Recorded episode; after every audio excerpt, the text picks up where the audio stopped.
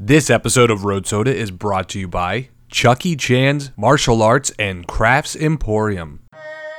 Chucky Chan's Martial Arts and Crafts Emporium. You know my uncle, Jackie Chan, as a spectacular martial artist. I'm not, because I personally abhor violence. And more importantly, the geese really upset my psoriasis.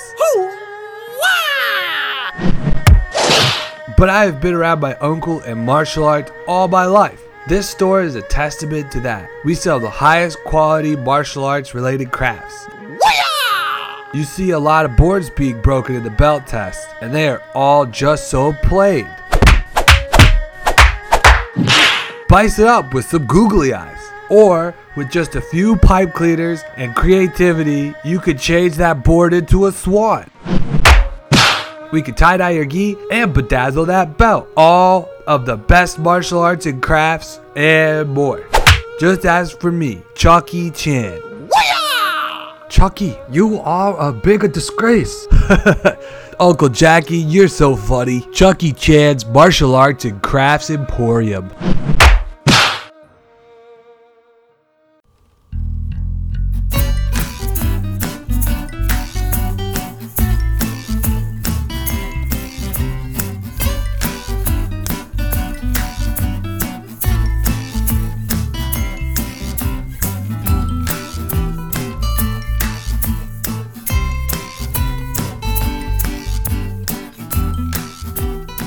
Hello and thank you for cracking another road soda. Name the five best podcasts in the world. Road soda, road soda, road soda, road soda, road soda, because we spit hot fire. I'm Isaiah Cooper. On this episode, the tinfoil hats descend on Area 51. And ring ring, who's that? It's Nielsen. Did you listen to that Joe Rogan episode? With me is Greg McGinnis. Whether the universe ends in a crunch, a freeze, or a rip, you still got to pay attention to your money, right? And also find out how a 15 minute movie can save Tom York 15% on his car insurance. Welcome. Oh, oh, here we are again. Episode 98. If you guys ever wanted to send anything to us that we would read on air, because we'll read anything. Obituary. We'll read your obituary on here. We don't care. Send it in. we'll read your living will. We don't care. And uh, we'll read your Miranda rights. We don't care. and uh, you could send all of that to roadsodamail at gmail.com and uh, we'll say hey thank you so and so for writing in and then we'll read that thing and then uh, we'll send you a nifty little postcard right to your house to say thank you so if you do write in be sure to give us your mailing address as well we, we promise we won't send any kind of mail order scam uh, Any kind. Any kind. No kind of. no kind mail of mail order scam. will come to your house that says quick quick give us a lock of your hair so we can get you your winning numbers so you can win the lottery that is not the kind of stuff that we will send to you anyway i mean we can. We're not at that stage yet. not at that stage. We're getting there. First we have to collect all your addresses.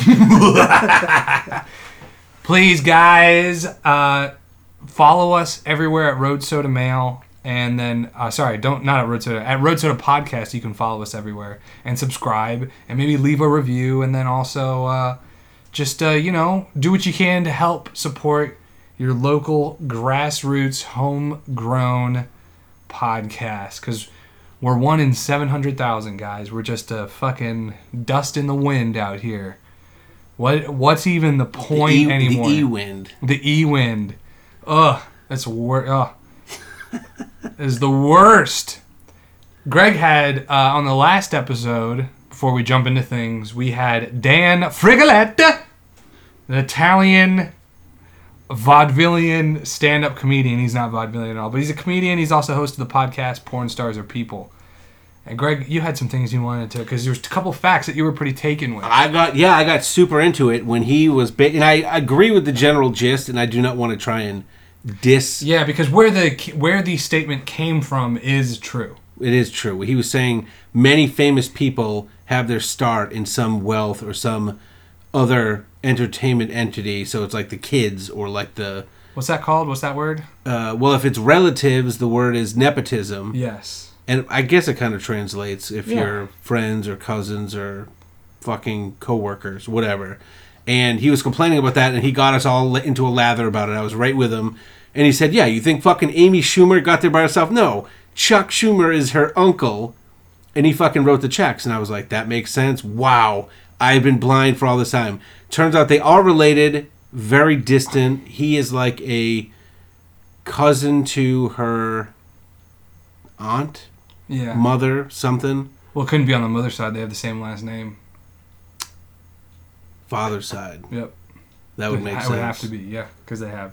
So, and then also with the um, what was the other one? the Uh, taylor swift one was more Swift. agree who went swift taylor swift swift trucking and i went god damn it that bitch she's been lying to us It's, it's like he was just pulling shit out of nowhere. Norm Macdonald? yeah You ever heard of the, hamburger the place? hamburgers. Holy shit! it's like he was just at that point. the taylor swift one is a total inaccuracy she her dad was a merrill lynch financial advisor it's easily debunked we looked it up No, I Uh, didn't. no, I didn't either. Actually, I told someone, and they immediately And looked it up. and said, You're a fucking idiot. Although Isaiah's Isaiah's response to finding out on the Swift one was great. I said, "Dude, nothing to do with the Swift trucking. What'd she do? And what did the father do?" And I said, "He was a money manager for Merrill Lynch." He went, "Oh, it's practically the same thing." I said still though. Still, though, right? Still pretty. so anyway, we are all about factual information. On People come to. Road Soda for a very specific reason. Factual okay? infotainment is what we're That's right. about. Factual infotainment. That's our that's our slogan right underneath. It says, Road Soda, factual infotainment And I am an Amy, like a long that you time, can drink. long time Amy Schumer fan. I know you- if you listen, you know Isaiah's not as big of an Amy Schumer fan. I am the opposite of what they call it. I'm an I'm an anti Amy Schumer. Much, but and we flip flop on Taylor Swift. He's fucking great, gaga for Taylor Swift. There's a little entendre a there if you want to know about his musical taste. Toxic relationship. I mean, Well, and now he threw in a Britney Spears reference, so you can see he is girl crazy in the CD collection. There if you you're not crazy about Britney Spears, well,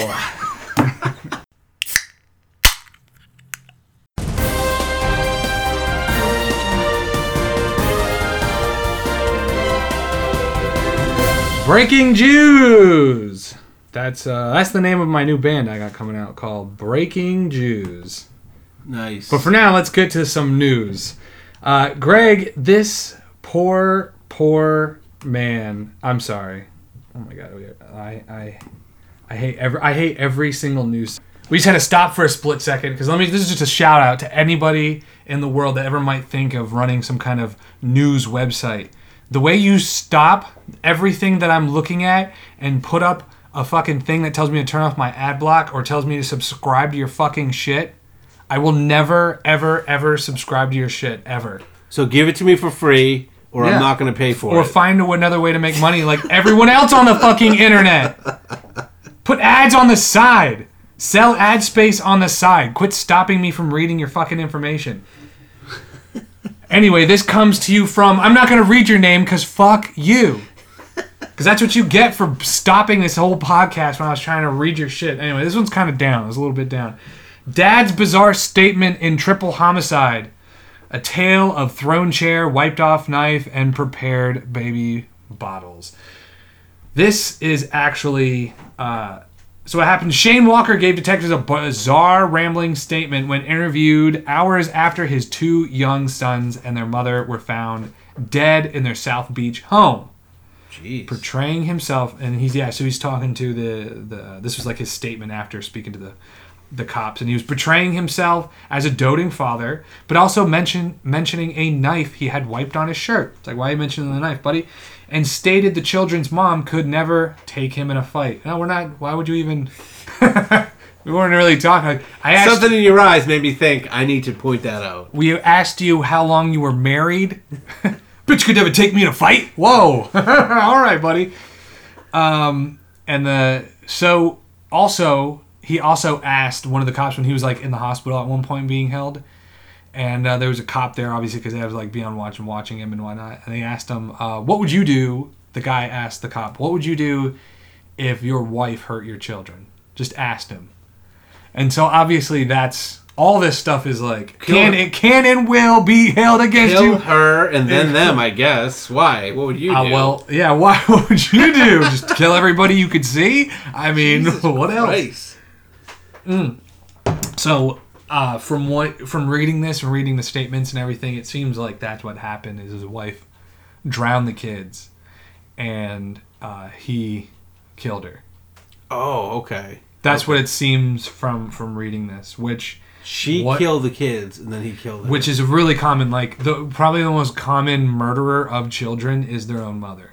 I don't know about that. What do you think? Murderer. When I'm saying people murdering children, the most common murderer of children is postpartum, Postpartum depression. mothers. Is like the most. Is more I mean, you do hear about it. You do hear about it, but I don't Yeah. know, is it the most? A lot of shit kills As- kids. I'm well. Are you talking about just kids dying, like drowning in a pool? I'm talking about a human being that murders a child. I think Most the most common, most likely the mother. Okay. And um, but she, but yeah, and then the most common murderer of a of a wife is a husband. That's true. You're definitely most likely to be murdered by your spouse. That is indisputable. indisputable. So this whole thing statistically saw it coming. Because whoever the murderers are, their spouse and their kids are the fucking closest. So when That's they right. decide to go into murder mode, they're the most most, likely to options. murder the people leaving the seat up the most in your life. Leaving the seat up. yeah. So that is very sad. Whatever happened to that guy, um, I hope, I hope that's that's kind of how it happened, because I mean, obviously this he's gonna get in trouble for some kind of manslaughter at the very least if he's got a good lawyer and his lawyer's like, he's blind with rage. It was his kids, you know. No, that's tough because that. can they prove that she killed the kids? Hopefully they'll be able to prove that. yeah, uh, what, what, yeah, whatever it is. The, um, Because then that'll be a new thing. Otherwise, is the guy will kill the kids and the wife, and then say she killed the kids. and I killed her. Yeah, uh, they, she was trying to kill them, and they all died in a Mexican standoff type situation. the kids had a knife to, to to her shoot throat, and she and she had her hands on. Oh, what's funny is was I think he like strangled her or something. I don't. I really that don't. is funny. Uh, That is funny. Isn't it really funny? like a ha ha ha kind of funny too. You know what's really funny? Uh, the Nielsen ratings are now going to start rating podcasts. Oh, I like it. Do you like it? Nielsen wants to track podcast data by calling people. Hey, hey, Dave, did you listen to Joe Rogan? Uh, what about the dollop? Did you listen to that Radiolab? All right, thank you. Click. Hey, Nancy, did you listen to that Joe Rogan? You know that they had a place, a Nielsen place in Sarasota. I didn't know that. When I first moved here, it's right off, right by Fruitville. It's on um, Cattlemen. As you're coming down Cattlemen, like in those buildings right before that Goodyear tire place, there's like a bank in that place, and they just did surveys. You just, Yeah. you, it was like a night gig. I did it for Oh, you worked there. That's how you know. yeah. So they probably have them in a lot of towns. You calling, doing like newspaper and TV and something else survey. But you aren't you calling people that are signed up? So whenever you call, they know it's going to be you, and so they're not apt to hang up no, on I you, right? Oh no, we got this shit hung up on us. In fact, it was just an auto dialer, so you'd just be sitting there, And it would just be all ten minutes would go, and then all of a sudden, you hello. You could always tell they were like nobody wants to talk to someone they don't know. Uh-huh. Hey, I'm just calling about this survey, and we had to ask them like fifty questions. It fucking Right. went on and on. Did you tell them at right up front? Yo, this is, might take a minute, so fucking cop a No, you lie the fuck out of it. You go like, this is just a real quick one. because? Just, what? That's already question number one. Question number two. Question number seventy nine A. Seventy nine A. when you're watching, yeah, and you have to like ask all these different, you know, there were quick answers for the most part, but you know, it was like 15 minutes. It was you, you felt like you got something done if you actually got someone to sit Wow. through the whole thing, holy shit! and it was Nielsen that did it. And then you have to listen to like so. Once you talk that much, then the other person is like, so. Uh, my grandchild, uh, Bob, is just not doing good at school, and his mother doesn't come over anymore. You would get that like- sometimes, but for the most part, after the 15 minutes, you were like, all right, we can fucking part ways. Thanks a lot, Grandma. Click. Yep. Yep.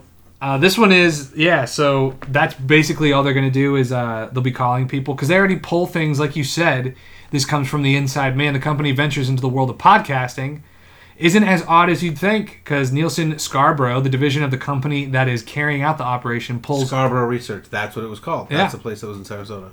Uh, yeah, they pull over two hundred thousand people every year on everything from craft beer drinking habits to how often they watch Mexican soccer. So it's just all kinds of things anyway. Of course, it's going to be then to podcasting in. yeah, and then they sell it to ad companies. That's all they fucking do with it is they just sell the data because that that's very valuable. Data is very very valuable stuff to Yeah. ad agencies. Uh, now moving towards uh, something a little more different. Because, by the way, just to go along with that, that when they're listening, when it, you'd figure you could just have podcasts A through Z and see how many people are listening and do ratings that way. But what you can't figure out is is Greg listening to fucking twelve podcasts, which he is, Yeah, or are everyone listening to? You know what I mean? How many people are listening? By there's a That's how you million there- yeah and there's a million things that you can't tell from from the um, Just the raw from numbers. raw numbers and and each each service that ha- holds a podcast collects different sets of data Right. so there is no uniform thing like this is going to be its own thing but it won't be the only thing that an ad company buys ad company's going to buy their data. It's going to look at apple's data. It's going to look at google's data. It's going to look at spotify's data and then have a cross section on their own. Because there's every single one of them nothing is that that's one of the most difficult thing. They know Independent sources is hard to come. by. yeah, they know that podcasting is one of the best generator, uh, one of the um, the highest returns on ads, but it's still just hard to accumulate the data for many many reasons. yeah. Uh, bizarre twist in missing teen case in uh, sorry bizarre twist in missing teen case as Vatican tombs unsealed. So there was a teen that went missing. Yeah, dude, because but news headlines are the most bizarrely worded shit in the world. Like I can I can read a, a news thing, read it myself, not even have it recited to me, because you're sitting there trying to say it back to yourself, like understand, like what the fuck are they talking about? It just seems like a word salad, like they like it's generated just by a be really fucking robot. conscious to the to the character, right? I But they only have like 26 letters to put up there. If they do 28, then the headline has to get Yeah, smaller. but even still, I could have done this. I could have done it shorter. No uh, missing teens bones not in tomb. right. It makes more sense. right? But they want to use like buzzwords like bizarre uh, because that is a clickbaity word. Anyway, so what happened was this teen went missing uh, 36 years ago in the Vatican. Her family lived, she, they were one of the families that li- actually live in the Vatican uh, in the city, within the city walls. And she went missing. A, sh- a girl, that's weird. A 12 year old 17-year-old boy, I that know. wouldn't surprise me at all. Whoa, whoa, whoa, In wait, fact, they wait, probably what? have like A girl? Are you sure? Did she have like a short haircut? Would she have a bob or something? What do we? Uh, she went missing, and they think it was because the mob arrested her. Uh, not arrested. the mob kidnapped her and was trying to get uh, the guy out of jail that tried to kill the pope or something. Um, there was like some guy that tried to assassinate the pope, and he was in jail. It was like a bunch of different theories they had for who kidnapped her, but they got an anonymous tip the lawyer got an anonymous tip and said that uh, it was like last year that said that they were she was buried beneath the angels and there was like somehow they narrowed it down to some tomb two tombs actually that were tombs of these german princesses like these german princesses were buried in these tombs in the vatican and when they opened them up they didn't expect them to be completely fucking empty. not even not was the missing girl's bones in there, but now not, even the even princesses. not even the princess's bones were in there. There was nothing in them. There was just nothing. And they knew when they got there. so wait, they haven't found this missing girl. no, they don't know. It's been 36 years. They don't know where the oh, fuck She's she's. fucking cement shoes at the bottom of the fucking Mediterranean. yeah, that's Sea. right. Well, yeah. Or they're gonna catch the priest at dinner. He's gonna go. Listen, honestly, I thought it was a boy. I would never Then do I that. got in too far. She's a girl. uh, and what's funny is when I was reading that article, uh, another article. This these come to you from the New York Post. I'll say where I'm getting these. You know why? Why? Because the New York Post Gives you their shitty information freely without trying to rope you into subscription. They don't try to. They don't throw up things that say "turn off your ad block." Fucking teen violin prodigy. So far, I'm with it. Right. Found in tomb under the Vatican. Almost. Is latest casualty of Calvin Klein drug cla- craze. Which is Yeah, that's what you want to think. That's what you're like. Oh, what's Calvin Klein? what is the Calvin Klein drug craze? So I, Is uh, the name of a type of weed or something? yeah, a weed that's Lace killing with- people. Well, I don't know. All right. Whoa, whoa. Look at he gets like vicious when you're like, hey, don't say weed is killing people, man. That's not even funny. I kill. I'll kill you with weed. Weed is saving lives, man. Saving lives. weed. She had some weed. She'd be alive today. a lethal cocktail of drugs known as Calvin Klein has swept nightclub scenes amid reports. A 17-year-old London-born violin prodigy died from the dangerous combination. You're like, oh, okay, so it's like a cocktail of drugs. Calvin Klein. I, it is a mixture of cocaine and ketamine. That's all it is. Just coke and ketamine. That makes sense. Yeah. Are you gonna do that, Calvin Klein, baby? You on that Calvin Klein, baby? That viol- that violinist was fucking feeling it. It's supposed to feel like ecstasy. You ever done a little ecstasy, Greg? Never done X. They used to call it X. And whatever Wait, you want no, to they call used it. to call it E. yeah, they can. That Now they around. call it X. Yeah. Or do they just flip it? Now it's called Molly. Now it's called Molly. Right? Yes, because Molly, because actually ecstasy was like Molly mixed with some other things. Like Yeah. the Molly's supposed to be just like the most purest, pure form of what is making you. No, I've never done Molly. The closest I ever came is a guy took me to a football game once. where We went to the Pa- uh, the Bucs Saints game, Uh-huh. and like at halftime, I was like, "Dude, what is going on down the aisle?" We it actually rains. You know, sometimes it rains, and we all had to clear because it was like a thunderstorm. So the whole fucking sixty thousand of us had to get undercover, which sucked. Yeah. It was like hot and muggy, and everyone's like this for like a half an hour. Then once they let us go back to our seats, it took a while for people to trickle back. So we're in our 16 row thing. It's me, him, and the other dude that was with us. And we're looking down there. A dude brought two girls with him. Dude, they were going at it. The two girls were going at him. We're like, it's third quarter of the game. I'm like, what in the fuck is going on over there, dude? They were just and he just looked over for a second. He went, "Oh man, they're on Molly." And then he just went back to the game. And I was three like, of them, "Oh, okay, yeah, two girls and one guy." and they're all just making out and stuff. Oh, dude, yeah. I was like, dude, he's gonna pork her. He's gonna pork her, Russ. He's not. He's not gonna pork her. Watch the game. I'm like, it was not just a little bit of hugging and kissing. They were ready to fucking go get down. and nobody was like, "Hey, hey, hey!" Wow, no, because it was really hot. I don't In fact, more people are watching then than the, I, than I the was fucking game. surprised because I was like, how the hell are they still sitting in the seats? They need to go take care of this. Yeah, I need you guys need It's a really big, hard to fuck on those plastic seats. I would imagine. I know, like the arms are too skinny. You don't have enough room. There's not even arms. the They're just a plastic, a plastic bottom and a plastic side. They're just sitting there. Hmm. So Something that's my that- that's the closest I've had to. And then of course since then I've said maybe I should look into this fucking Molly stuff. Man, what is this Molly stuff? How do I get some of this Molly Most stuff? of my transactions at CVS go. Can I get some Molly? I'm just I'm kidding. yeah, well, I'll just take those right there. then you look around, you look over your shoulder. huh? Just right? Okay. All right. See you again next week. And this, maybe these people will know where to get a little Molly. Almost 300,000 people. Also, this number has been now changed to 400,000. Say they're going to storm Area 51. Pow. Uh, a Facebook event called Storm Area 51, They Can't Stop Us All, has amassed an army of members, schemers, and tinfoil hat wearing conspirators. Let me just stop right here. That is lazy shit. what? Tin, like to throw in the tinfoil wearing hat, like the tinfoil hat wearing conspirators. It's It's just, it's, like a catch-all term that it- catches but it's not just, it's it's stupid. It's a bully. It's a stupid thing. Anybody can walk onto the fu- onto the fucking playground and call the fat kid fat. True. Get like, j- you're, dude, it's low hanging fruit. Everyone, But I like- mean, if he is fat, it is a descriptor. but uh, yeah, but you don't gotta call him that fat piece of shit on the playground. It's just fucking lazy, dude. Why even bring it up? It doesn't change. Why say to? Because the thing is, it just shows that these the per. Obviously, this is the people at I Future. have a lot more problems. This with is the people at- than this. These are the people at Futurism. Uh, fuck you, first of all.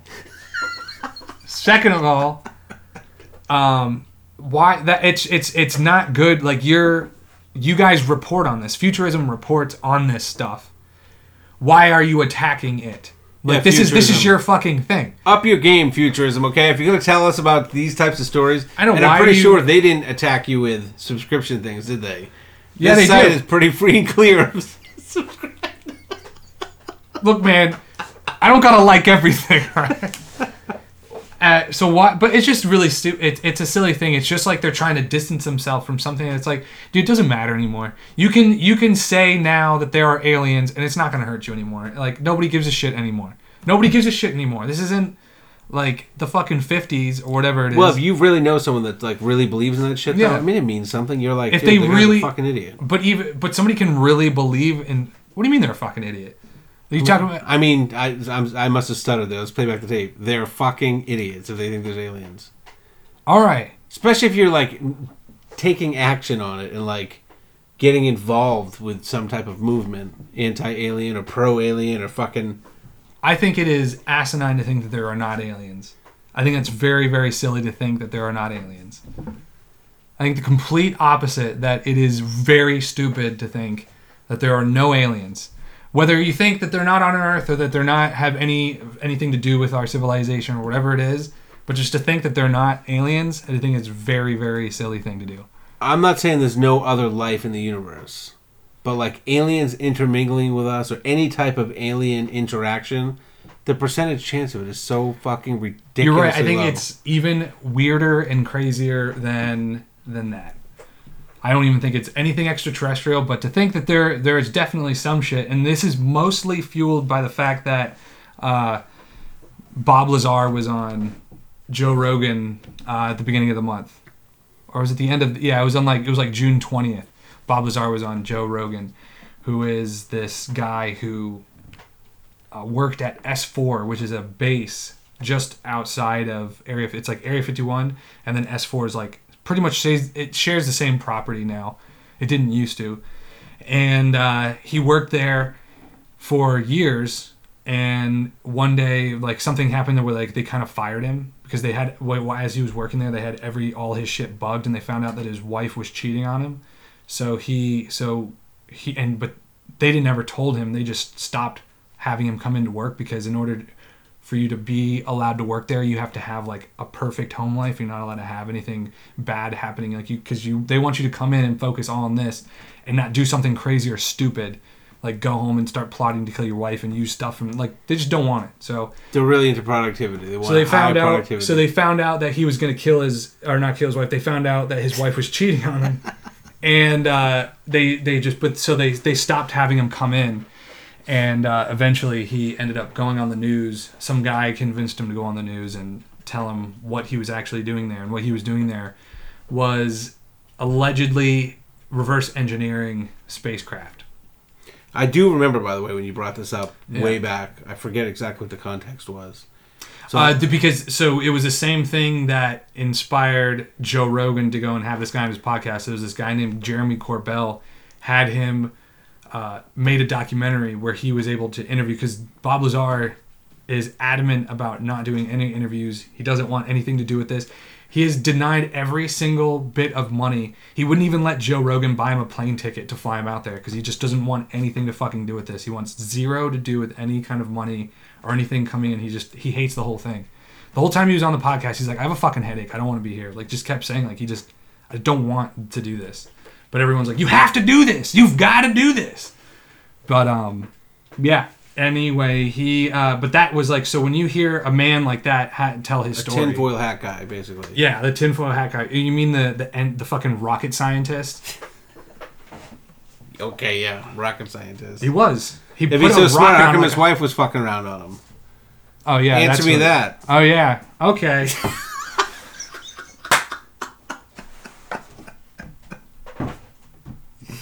Well, I hope they successfully storm Area 51. they won't. Nobody would. They do it on They're, put, they're putting it on. Dude, Area 51's gonna know the same way everyone else knows. It's on fucking Facebook. well, because we get our futurist alerts. Yeah, it's on fucking Facebook. It's on Fox News did a fucking thing about it when it got it. Um, Plus, they could easily stop all of them when they say they can't stop all.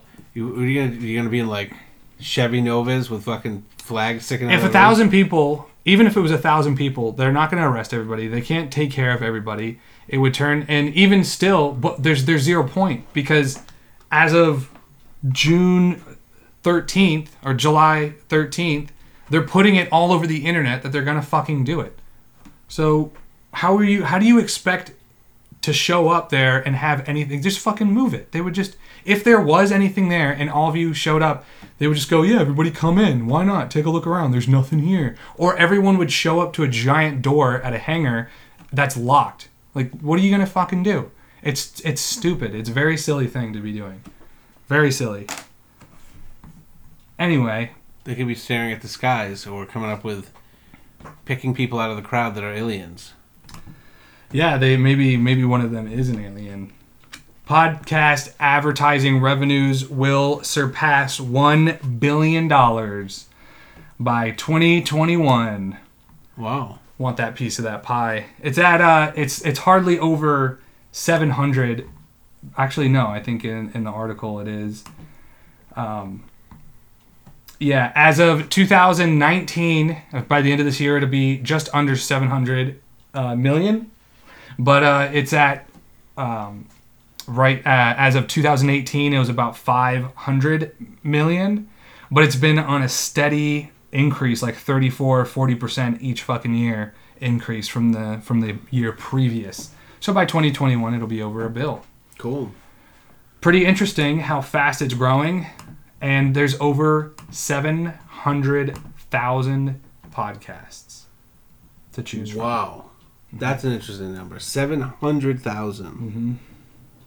Yep. And these numbers come to you from uh, very reputable the advertising the Interactive Advertising Bureau. IAB. So check that shit out. That's some news. They're like the futurist of uh, advertising periodicals. Yeah, maybe like Highly they're all going to storm podcasts or something, right? Is that the joke?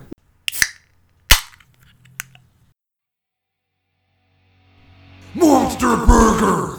Come in today and try the all new Monstrosity Burger. Two all white meat chicken breasts, ham spirals, Alaskan cod filet, three all beef burger patties, and a pork chop. With white cheddar, white American, and feta, all on a Kaiser roll. The only full family meal for one on a bun. Now try it with bacon. Get a monstrosity burger, a fry sack, and a large drum of Gullet Blaster, all for only $5.99 at Monster Burger. Greg, why don't you do us all a favor and 98 us? Episode 98. I'm very excited about it. I love the year 1998. That was a big year for me. Yeah, I turned 21 in 1996. right. So 98 is the year I turned 23. Also, the year I became a landowner in this great country. Bought a two bedroom little apartment. My little brother just showed me the ad actually for it. Recently, I sold it a long ass time ago, like in 01. But I mm-hmm. bought it in 98, so it was a big deal for me. I didn't even have a car at that time. In fact, I was thinking of my history. So I got this place. It was just like really good timing. 98, sold it in 01, moved to Maine. Lived in the same house that we had in Maine until 2011 then moved here. So I've been in three places since 98. At that time, I had a fucking 89 and Acura Integra. It wasn't even mine. It was my dad's. I just like borrowed it when I needed it. I was like a bicycle guy. Remember, Remember, you I- live in that area. You don't really need a car, right? you kind of do. It's suburban. I was just a Yeah. fucking shithead. I just drank too much, I think, and I just did not want a car. Because all my friends have Deweys, by the way, except mm-hmm. this guy. He's knocking on a plastic table. That's gonna help you out, buddy. So, and then with cars, same thing. I had an '89 Acura Integra that I borrowed from my dad. You can still get a DUI on a bike. You can. You have to. You have to drink a lot more, and you got to get a little more daring. And then I had a oh a, a Volkswagen Jetta that my wife leased in 2001. It was a 2001. I had that thing all the way. That was my primary car up until 2013, and now I fucking drive the same car I got in 2013. So since '98, I'm like, you know, it hasn't been too much new shit. I kind of Right. stick with what I got. It's cheaper. There's upheaval. There's costs. There's transactional costs and shit. But that's what I always think about in 1998. That was like a big year for me. But a lot of shit happened in 1998. January 2017. We, we talked about this. January 17th. You asked what year was the blowjob thing with Monica Lewinsky. Was it '98? It was prior to that because January 17th, the Drudge Report breaks the story about President Clinton's alleged affair with one Monica Lewinsky, which started the whole So impeachment. it came election. out, but yeah, the the impeachment and all that kind of stuff came out. Then it was 98. like brutal for the rest of his fucking career. oh, And for still. sure. Uh huh. But definitely for 98, all day, that's all you fucking heard. The dress with this cum stain on it was like, uh, Whoa. Uh, five days later, The Unabomber pleads guilty and accepts a sentence of life without the possibility of parole. I looked Ted at, Kaczynski? you know how many guys he killed? Not a lot. From 78 to 95, he was mailing packages. And One of the first ones went to an airline, and he Mm-hmm. fucked it up. He fucked the fuse up, and it just smoked a lot, and then they had to land the plane. right. But they said, had he not fucked that up, that plane was going down. It was a big enough bomb, it would have fucking taken the plane down. Damn. But in actuality, he only fucking killed three people with all his bombs, and like 23 people were injured. Yeah. They called him the Unabomber because the original code form was Unabomb, University and Airline Bombs. And then they just called him the Unabomber. I always wondered why they called him the Unabomber. Interesting. University and Airline Bomber. February 28th. This was kind of interesting to me. I didn't look into a lot, but I know I've heard about this thing. Uh, a study led by Andrew Wakefield is published in The Lancet suggesting an alleged link between the MMR vaccine and autism. Now known to be full of data manipulation, the study was instantly controversial and fueled the nascent anti vaccination movement. Mm-hmm. Despite subsequent large ep- epidemiological research, found no link between vaccines and autism. The study contributed in the following years and decades to a sharp drop in vaccination rates and the fucking resurgence of measles in several countries. Yep. Isn't that That's crazy? that's when this fucking. it was literally started. it was a fake it was a fake article written by a journalist, not even a scientist. He was like defrocked. He, he was kicked out of the medical community for being a fuckhead. This Andrew Wakefield guy. So that's the guy. yeah, that is the guy maybe that brought the- us measles. That is the reason why people That was in dying from it. '98 though. Don't you feel like this whole autism vaccination thing is like only like a few years old?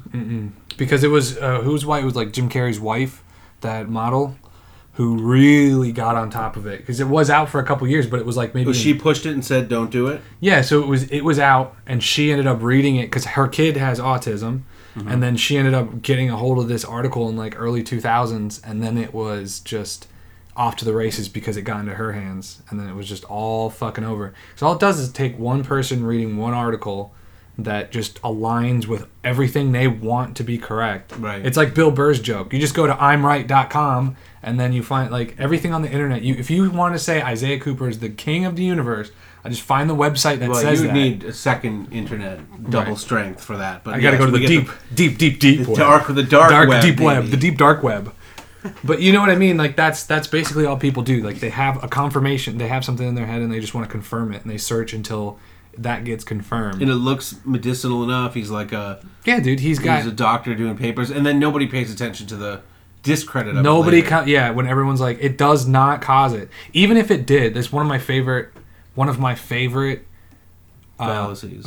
fallacies. Uh, uh, no, it's one of my favorite arguments, or not arguments, like rebuttals to that. Is like even if it did cause autism in the way that they said it causes autism, you would rather have your kid. I would rather have my kid have autism than like measles and hepatitis and spinal meningitis and all the things that they vaccinate against. Like I would rather my kid just have a slight chance of getting autism from it than having a chance Than a to slight get- chance of getting than a slight chance of getting any of those things like fucking polio.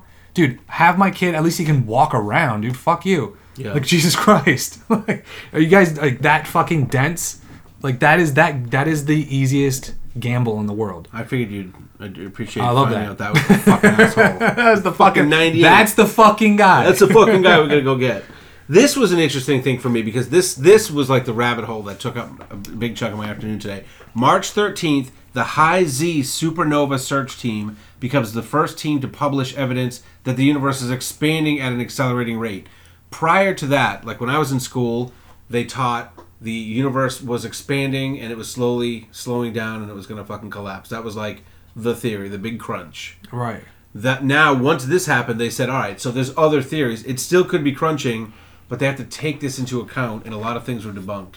They kind of had to change the books after this in 98 so i was looking at it because my theory well not my theory but the one i listened to was stephen hawking who said the fucking uni- the big bang exploded slowly it's going to slow down stop and then gravity's going to bring it back but i believe that there's a theory because they're saying it's because it's expanding at an accelerating rate there's a theory out there called the big chill where it's just going to keep going Mm-hmm. and at some point the universe is going to be so spread out there won't be enough heat to cover stuff and the temper the av- average temperature or whatever will become absolute zero and the entire universe all life will just die out because there's not enough you know the heat is so far dispersed. Mm-hmm. You know, and I saw Michio Kaku talk about it because he's my fucking guy. Bill futurist. Nye, the Chinese Bill Nye, The Chinese the Bill Nye. Japanese Bill Nye. Yes. and he said that uh, that is a possibility. Like if you think about it, it, obviously humanity will probably be dead, but he's kind of a whack job like that. He's like an Elon Musky type of guy where he's like, "Oh no, baby, we're gonna be on a spaceship and bouncing around and staying one step ahead or whatever." But in like I don't know five billion years, however far it is, because it's getting it's exponentially getting faster. So he said at some point things will start moving away at the speed of light or faster than the speed of light, and then you'll just have this fucking solar system. It'll be dark as fuck, and all you'll see are the planets and our sun, and there'll be no stars because they'll all have left us. Mm-hmm. And I never heard that until this afternoon, and it fucking blew my mind. I was like, Heard that this afternoon. I was like, that doesn't even make any sense. What the fuck are you talking about? the fuck are you talking about? You're just gonna all the f- stars are gonna fucking disappear, dipshit. He also said, this is something, this is something that's like way over my head, but I love listening to this shit. He said, anyone that tells you they know or that there's numbers or whatever, it's fucking bullshit because what they've really found out in the last, I don't know how many years, 30 years, 40 years, is that only 4% of the universe is made of atoms.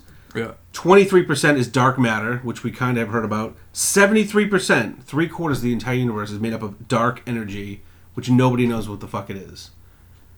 That's kind of creepy Yeah. that I don't know that like we're doing our whole the, our whole civilization and, and all the ins and outs And the four percent. on, in the four percent. we don't even we don't even know about fucking autism where it comes from and shit. So, Ah, it comes from vaccination. I mean, besides vaccinations, like we don't know the other causes. So we're just operating this four percent. It's just fucking scary sometimes to, to know we have no fucking clue. We have zero clue about yeah, not fucking even a little percent. bit. Not even a little bit. Not even a little bit. Mm-hmm.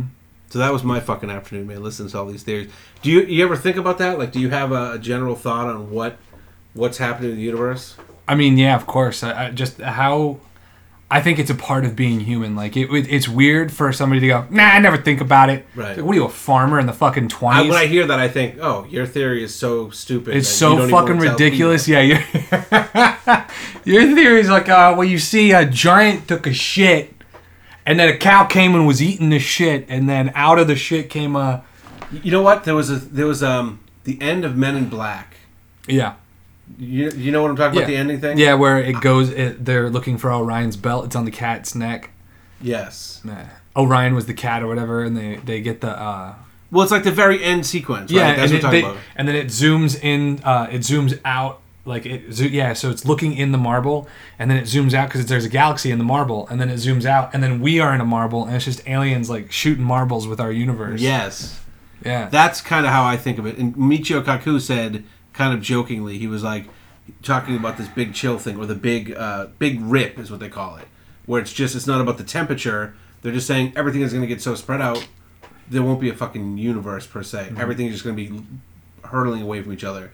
And he was like, by then though, we'll be a Star Trekky type. Sci- he he said it more earnestly, but we'll be a Star Trek society that will be able to uh, bend time like a pretzel, and we'll just go to another universe. right. Whatever the fuck that means, dude. What is? He had me for like ten minutes, and then he ended with that, and I was like, "What the fuck, dude?" But yeah. Doesn't even make any sense, you asshole. Take a big pretzel universe with a little uh, galaxy mustard. Yeah, and then a little we'll be- mustard right here. There's a lot of mustard actually. It's fucking mustard. spread out. Star Trek. If you knew it was Star Trek, you get what I was saying, but you clearly don't. And then with a little salt. That is, um, yeah. I mean, there was a saying. I think it's it's uh, something that is uh, just so very frustrating to even think about. And of course, everyone thinks about it. So yeah, it's like it, the um, like a lot of ancient cultures have a similar saying, like the saying that the is spoke that is said by Egyptians is as above, so below, as without, so within. And then there's that saying is very they have a very similar saying in like many ancient cultures, and that's exact basically what the what he's talking about is it's like this infinite sort of fractal universe that we live in that you can go infinitely d- up and infinitely in and infinitely out and it's just the same thing repeated over and over again like atoms and cells and people and society and planets and solar systems and universe. It's just system after system after system that's basically the same kind of thing up and down in and out all over. And uh, but yeah, man, even just saying those words, it's like you can't really comprehend what the fuck that means or what it is. It's one, like one time I went to the, time. the Rose Planetarium Center at the American Museum of Natural History in New York. I went like 20 years ago with my wife, and they had they have a planetarium. I might have told you about this before. It's like a ball. You take a little elevator up from like inside the museum to get to the planetarium to this thing, and then all the seats are at the very bottom of a sphere and the whole sphere is the fucking screen. In the middle of it, they have like this million dollar disco ball. Tom Hanks does the narration. Or if you've seen other show, it's like Ed Harris. It's like high quality shit. They did this thing where you you're starting at the Museum of Natural History and then just shooting straight away. The moon goes and the planets like kind of come through your you know, and it's cool because as you pass fucking a planet, it like takes up everything you can see, even behind you. And then it gets smaller, and they start moving. And then he's like, "Now we're going to have to pick up speed because we want to do this." And then I learned about uh, there's solar systems, galaxies. There's something else, and then there's super clusters of galaxies. Yeah. And as it goes so far out, and they're like, "This is what we can see is the known u- universe, whatever the fuck that means." But they did a really good job of kind of depicting it like it was like each super cluster of fucking group, mega groups, whatever the fuck it's called, of galaxies, of solar systems, of planets, looks like fucking cells in like a fucking like blood cells, like you were looking at like a a slide with the fucking one drop of blood in it. Mm-hmm. It was fucking cool. Then they did this thing where he says, "All right, well, the show is like 18 minutes. You imagine how it is at a museum? It's like an 18 minute show for like fucking 24 bucks." And we, they've spent 17 minutes going away. He goes, "Now we got to go back." And they did this awesome like uh, what do you call it? Like a wormhole thing where the whole entire fucking ceiling goes like psychedelic and you're going through the and then all of a sudden every fucking kid under like eight starts fucking crying. I saw it twice and I was like, what the fuck? Every single time. it's probably because it reminds them of going through the birth canal. But it stayed You got with- PTSD, kid? yeah, they can still remember. it's like that's the type of stuff that that I tend to think of though. Like we're just a smaller part of a bigger thing, and really the only container is our, you know, human limitation on what we can understand. Mm-hmm. It's not the actual fucking universe, or up or down or whatever, and it's probably just always going to be like that, man. We're Oh, just for fucking. sure. I think we lack people. the equipment to really understand. It's not a we haven't figured out the answer yet. I think even the answer itself just wouldn't even be able to be processed in our fucking like Right. 1998 PC word processor. It's just bouncing off it. It's just we don't we lack the fucking hardware is what I think it, it really That's comes absolutely down to. Absolutely true. Yeah. At such an early stage that we're not even. Oh yeah. Not yeah, nothing. It's like trying to explain driving to a fucking dog. Exactly. Like the do- it's right in front of the dog's face. He rides in cars all the fucking time, but God forbid you teach him how to drive the fucking car. He just he doesn't have any of the equipment to do it. doesn't have any of the equipment to do it. That's right. Uh, this was something else that came out in uh, 1998. The Best Picture was also the first movie to make a billion dollars. What was that movie? Came out in 1998. Fairly famous Forrest movie. Gump. Uh, Leonardo DiCaprio and Kate. Wait, wait, Blanchett. wait. Is it? Oh wait, the Split Titanic. Apart. Yes. Wow. It was the first movie to make a billion dollars. It won Best Picture and 11 Oscars. It won 11 Oscars, which is fucking pretty ridiculous. First movie to gross a billion. I looked into it. No movie before the Titanic cost a $100 million. There was a couple movies that were 94. They spent two fucking hundred million making that thing. Two hundred. So then I looked into it and I was like, I knew oh it did Oh well, God. but that's in the '90s, right? But it was the. How did they even get the money to do it? I know. I don't Like know. what what person is so confident in the script? Like this script is so good. This three hour fucking ballad, whatever you want to fucking call it, is so good. We're gonna give you twice more than the most and anyone's ever done. I think cause, because James Cameron had had some luck with some earlier stuff, and someone. I know. I mean, I'm sure if he's a produ- he's a producer too, so it's like his money. maybe you know? some of it was his money too. Yeah, or he mortgaged some shit. You know, that house, that house, that kid. the paintings, the wife, it all can go. All can go them all, putting So- it right on uh, Leonardo DiCaprio's. So wait, now there are five. So that was the first movie that had made a billion. Now it's made over two billion. There's five movies that have hit two billion. Titanic was made in '97. It's now grossed 2.18.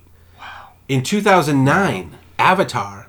I can't fucking Another. James Cameron. another James Cameron. It's- 2.8 billion. And and you know what's even more fascinating? it wasn't even a fucking good movie, dude. I remember seeing it. That was because the glasses came out, and that was the first real movie that like you could go see something with the glasses, and everyone wanted to go. I didn't watch it with the glasses. You didn't watch it. With the, No, it so wasn't that great. There was like two parts where like a computer screen. Came, by the way, that's still all they do with fucking 3D that I've seen. There's like a fucking clear, opaque, semi-opaque computer screen, and a guy's typing, and it fucking comes up, and there's like some shit on it. That's all you ever see in fucking There's 3D. never yeah. Except It's the previews. They always show a few previews, and it's cool. Are so stupid because It's it's like I look out a window, right? And all that stuff is three dimensional. I don't. I've never once wanted something to like reach through my window. Like it's such a dumb Well, you- fucking well, thing. No, I mean if they do it right, if they put But there is no right way to do it because what is the right way to do it? Like it's not mimicking anything that exists in our world. Like again, like I'm all of civilization we've watched. Well, it is stuff- mimicking your world. When you're looking at a screen, Right. It's fucking flat. It doesn't have any depth. They're trying to mimic like you looking out the window and the fucking the right, dinosaur but runs what makes it, but it is three dimensional. Like your brain is still sees it the same way.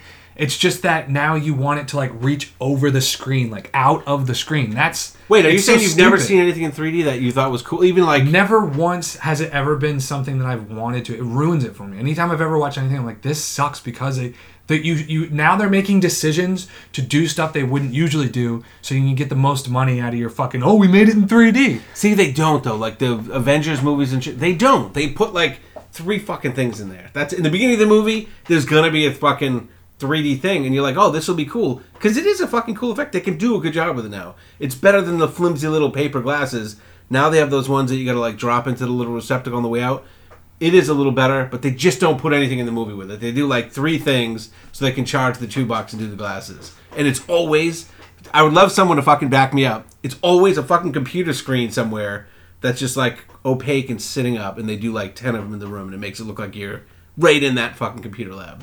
They put it in the room. Yeah, like they they're they'll do a scene where they're like in a I don't know, like the war room under the fucking White House or whatever, Right. with like a bunch of banks of computers, and the computers. For, it must be like an easy thing to do. Like the computer screens aren't like a laptop screen; Uh-huh. they're like these opaque, you know, like in Minority Report, Yeah. how he's pulling the shit Right. out. That's like that Minority Report thing. They make that 3D. So now it's in the theater. Now it looks like well, you you see like a different level of the depth. I think they just like put it in different colors and fucking offset it or some shit. So you're, it, it, 3D can be done good. So wait, that's why Avatar was so big. 2015 was the next movie. So 97, 2009, 2015, Star Wars: The Force Awakens 2.1 bill. 2018, Avengers: Infinity War is already over 2 billion. wow. The last movie, 2019, the next fucking Avengers movie, Avengers Endgame, is already at 2.2 billion dollars. You helped out with that. Are you fucking? Ki- I took my kids to see both of them. Yeah, and they fucking gouged me. Well, they don't charge you for the fucking the, the pretzels and all that other shit are not included here. It's just the movie ticket. But yeah, I'm fucking probably 40 bucks into each of those fucking movies. Now it's happening quicker. The Dude, two billion thing, which That's which, so- just this year. that's It's just this July year. 2019. It's that movie's even a full already made over 2 billion. So it's gonna make three, you think, right? Oh my god! Of course. Yeah. Of course. There's no way it doesn't. I mean, Avatar still has a chance to make three billion over Titanic. Then they always say, and I just like to say this at the end, the they always do the adjusted for inflation, just to, sh- to remind you that money is not worth what it is, and you know, although What's the Titanic worth? the Titanic is worth over three, Avatar is more than it because it came out. at- Almost it's, it's three ten point years later. it's three point two mil, billion, and then Gone with the Wind is the first one in today's dollars because it came out in 1939. Three point seven billion dollars that movie made. Gone with the Wind. Which I think is more of a comment on there was no other movie in the fucking No. movie, so everyone just wanted to go You see just it. made a fucking movie, and now what do you want to do everyone's- tonight? Let's go see Gone with the Wind. I just All saw right. it yesterday. What else are you gonna do? Uh, fuck it, let's do it. We'll go see it. We'll get see it fucking again. blind drunk on some fucking shit that we made ourselves, and we'll go see Gone with the Wind. Bring some bathtub gin to the fucking. bathtub gin.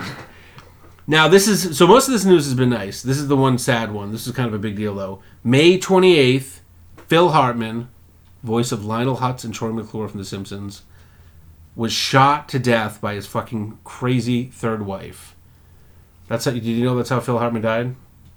She was jealous on like a crazy coke fucking psychotic episode.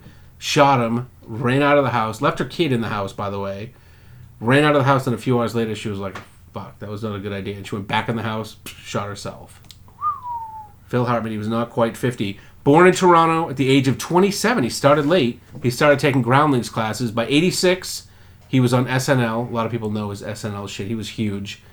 Uh, 86 through 94. Then he quit 94 and he started working on a show called News Radio, which was a okay show. It wasn't great. I remember watching it, but it wasn't great. It had Dave Foley from The Kids in the Hall and uh, Phil Hartman and Joe Rogan had a role in that. That was like a big thing for him because it was a big TV role. And it was like a big network. I think it was NBC on Thursday nights or whatever.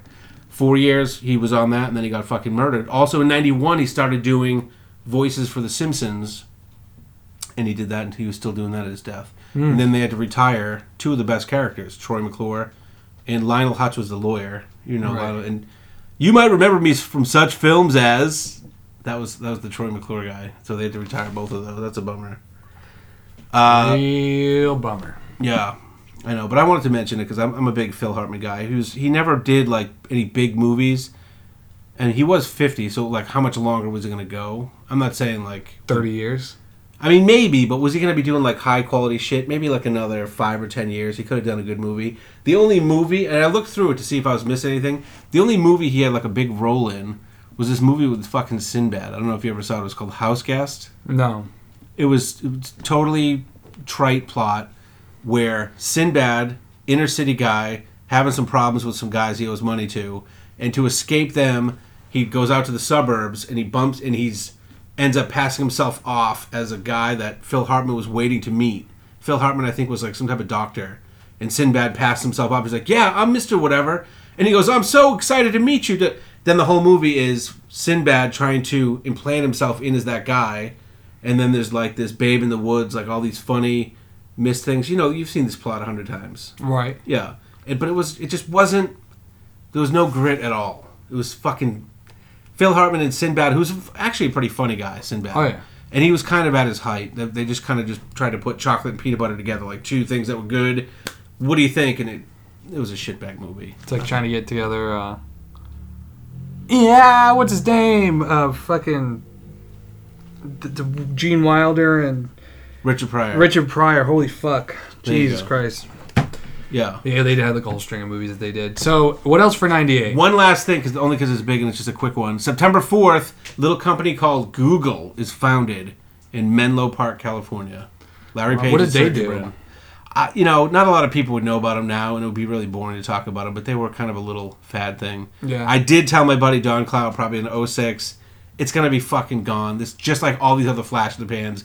Loves to point out that I fucking predicted Google would be gone in 2005. Yeah. They're probably here for a while. What is his name again? Larry Page and Sergey Brin, the founders. Oh, I thought you were. T- oh, sorry. When you said Oh, Clow. my, my friend, Yeah, Don Clow's the guy. I thought that was a creator of Google. I thought you were making a joke. Uh, so that was in earnest. You had a friend, and you told that friend that. I was just I, we were in some argument, and I just I hold my points. If I make a statement, no matter Mm-hmm. how fucking stupid, like you said, I'll go to imright.com. And Google's fucking hold the gonna be fucking gone. I thought you were just sticking on the joke that we were. Already This was saying. probably in the early 2000s, so Google's probably like three or four or five years old. Mm-hmm. Not like it is now, where it's You just fucking everywhere. Yeah. But it was it al- already, already killed was. all the fucking search engines by 2004. Yeah. No shit. By that, by Within, like, like, a from as soon as, as yeah, as soon as it was out, you're like, this is so much better than Yahoo and Ask Jeeves. Fuck you, Ask Jeeves. Who used Ask Jeeves? Alta after- Vista, Hotbot, Every fucking one of them were just a waste of goddamn time. almost once. immediately. Immediately, it was like I used Google one time and never used anything else ever again, ever Yeah. again. Yeah, a lot of us. There's a Yeah. lot of us. Thanks, Google. Thanks, Google.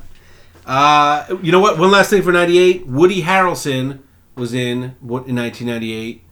Thin Red Line. You ever see the Thin Red Line? No, I didn't. It was a um, World War II movie. Interesting uh, movie. Uh, Terrence Mal- Malick made it. What, What- else did he make? Um, he made a few movies. He the guy that was in it. Um, I don't know why. I thought he was going to be a huge star, but he never went anywhere. The guy that was the star of the Thin Red Line was.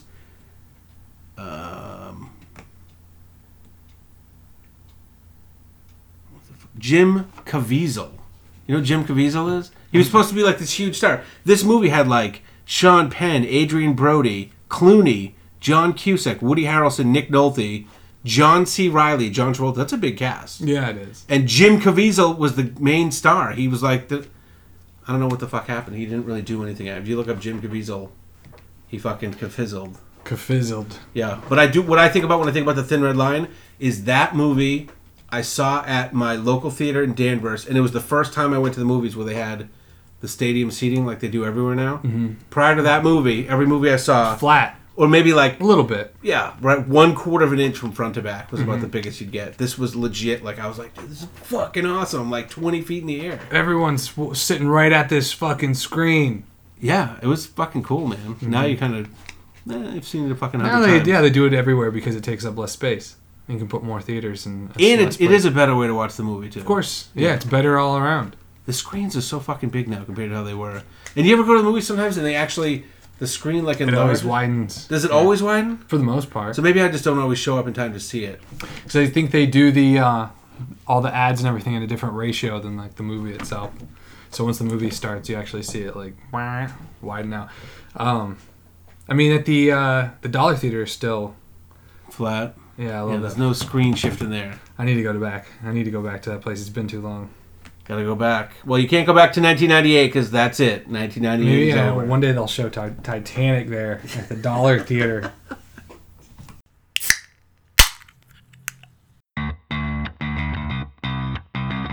Billy Bum's Bottom Shelf Bourbon, the Panhandler's premium beverage. You've been standing on the corner holding a cardboard sign all day. Finally, someone throws a couple of dimes at you. It doesn't matter that it was high schoolers who just needed something to hit you with because now you can take that break you deserve and get yourself some Billy Bum's Bottom Shelf Bourbon. But my, I've been I've been standing on the side all day and the caterpillar is moving. And I, I, but I don't know at the elementary spot. And you can tell because Gene Shalit d- doesn't play bingo anymore. That's why I drink Billy Bums. We put it on the bottom shelf because that's where it goes.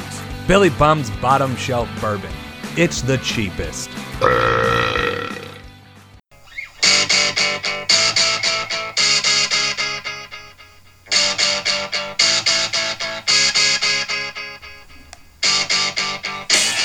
Millennial Book Club. Millennial Book Club. Magnetic Barley Cucumber. This is the Millennial Book Club segment where we just fucking watch Netflix. That's right. Just Netflix originals. They have a podcast out there. It's called The Originals, where they watch Netflix originals and Hulu originals and Amazon originals, but fuck that. That's not original. What we do right here at the Millennial Book Club segment of our show, it's just one single segment of our show. Now that's original. And we only watch Netflix originals. Fuck all that other stuff. This week, we watched Anima, starring Thom Yorke. And who the fuck was the director? PTA. It stands for piece of talking ass. Piece of shit. Shouldn't. All right. First of all, let's before we get all of our uh, feelings out about uh, this pile of shit. Um, if you ever want to write your own reviews about what we're watching so that we can read them on the air, please go feel free to do that and send that to roadsodamail at gmail.com. Again, that's roadsodamail at gmail.com and we'd love to read. And not just about this particular uh, millennial book club but any millennial book club that we've done in the past and you're just like oh i just watched it now and i want to tell them what i thought. Go ahead we don't care. We'll still talk about it. Anyway, this was Anima, and this was Radiohead, right? He's that that piece of shit's the He's lead the- singer of Radiohead. He's the lead singer of Radiohead, but this was supporting his solo album, Anima, his third Yeah. solo album. I don't. I wouldn't call it supporting. well, it's like an. Was he a fucking DJ? I, what what fucking instrument was being played in that music? Is it? I guarantee if you go to his fucking show, Deep it's house. just this old. Yeah, what the motherfucker? What the fuck is deep house? It's gonna be him just standing up in front of like keyboard with like lights flashing, and you're gonna be like, "Is that my dad? Why does dad have a man bun? What the fuck's wrong with your eye?" It's electronica. It's bullshit. Not a fan. Dude, modern dance, dude, is the worst shit on the. If I wanted to watch, I'd go to a high school fucking recital any day of the fucking week and watch that same Well, so let's tell people bullshit for people that haven't seen Anima, it's a 15 minute commercial. commercial. It's a commercial. It, it's three songs from his album, and it's like an art installation, super artsy fartsy. What do you call it? Dance, interpretive dance. We're all shit. just pieces of the cog working in this society. Uh, when you see the the statement that we're trying to make is we're just pieces and we're going along in our everyday. Fuck you! It's the same fucking message that every piece of one of you dumb shit. So what do you, what do you think the my- message? What do you get from That is the you watch fucking message. Which is what? that we're this this it's it's this cycle of life being a part of this bigger society than we're a part of just going along with the fucking motions of it and not just me but every fucking couple's doing the same shit we come together we go to a part we we have a job we fucking leave our job fuck you i know i'm living it show me show me something cool i don't want to see you just like showing it back to me Fuck you. Jesus Christ is the worst. You know what this is? This is just the like There's this is the start of like. bringing back soap operas. That's all this is. Because next week we could see uh, watch the love story produced by Clorox Bleach on Netflix. Like that's what this is. This guy is just like I got a fucking thing and I want people to fucking know about it. Hey Netflix, can I make something? What now? The next thing is Mr. Clean comes on, and now he's a fucking superhero. It's going to be Mr. Clean's Mighty Adventures, sponsored by Mr. I think Clean this is kind of on a genre. Netflix. I think like the long. Uh, yeah, where's sh- the rest of them on Netflix? I think the short film is like a long term thing. I think a lot of a lot of musicians have done it to support albums. My favorite one, I think, was for that Beastie Boys album from not too far back. It was that half yeah. hour, half See, hour. that was fun. it was fun. That was And fun. it didn't take itself too seriously. Obviously, the end with a pissing contest. They literally pissing on each other. Yeah, This was, you know, this was fun. I mean, it's not the same fucking vein. You know what I mean? It was a little bit over. you're right. It's the bullshit vein. A little bit over the vein pretentious. of everybody. Let's take ourselves super fucking seriously. Fuck you. I don't know. I mean, I, I don't. If you if you're in the mood to kind of just look at it and try and figure out what they're saying, Never, can be never fun. once in my entire life will I ever be in the mood to watch that bullshit. I enjoyed it. It was all right. The music though was not great. One like the third song was the one I liked the most. That start it's, so it's like 15 minutes. So pretty much starts with one song. There's not much gap in between. Mm, yeah. In fact, I think the second and third song just like goes Yeah. right into the third song. which you can't even fucking tell the difference. Nice fucking music, dipshit. can't even tell the fucking difference between your one song to the fucking I actually liked the third song, which was Dawn Chorus. I wouldn't know. That's the one where he kept on saying if you could do it over again, if you could do it over again. But then you can't really understand exactly what he's saying. You have to listen to it a few times. because he's not singing because he sucks. No, dude, I like Thom Yorke's voice. He's got a good voice. I think Thom Yorke. I think to- a lot of times when people get into these bands that are kind of tenuous on like like my one of my favorite albums of all time is a Radiohead album, OK Computer, came out in '97. It's one that has Karma Police on it. I know you know that song. Karma Police. Nope. I'm sure you've heard it. It's a great song. Maybe Another I- song he does that I bet you wouldn't realize you knew that in 1993, their biggest song ever is "Creep." Creep. You know "Creep." Nope. It's a fucking badass song, dude. Cause I'm a creep. Okay. You know that? It's got the big da da da da. Sure. That's a fucking great song. That came out right the year I got out of high school, so f- I'm- obviously I'm a little tainted with it. Mm-hmm. Then in '95, the album had "High and Dry" on it. Don't leave me high, don't leave me dry, don't leave me high. You don't know? You know that song? That's like a, an adult contemporary. you contemporary. keep telling me I know all this shit that I You don't definitely know. have heard that song. Sure. There's a there's an old uh, '70s song that I listen to. I'm, I'm going through the '70s singer songwriter thing, but this was like six months ago, whatever. There's a group called Firefall that do this wicked lame song that I like called. It's the song "You Are the Woman." You are the woman that I always dreamed of. I know you've heard the song. It's like super in doctor's office and all that. And I heard a live version of it on Spotify, and it cracked me up because they're doing a concert, and he's like, "Usually when I, you know, I'm playing to people, I want to explain our stuff, but you're all here for us, so you already know it."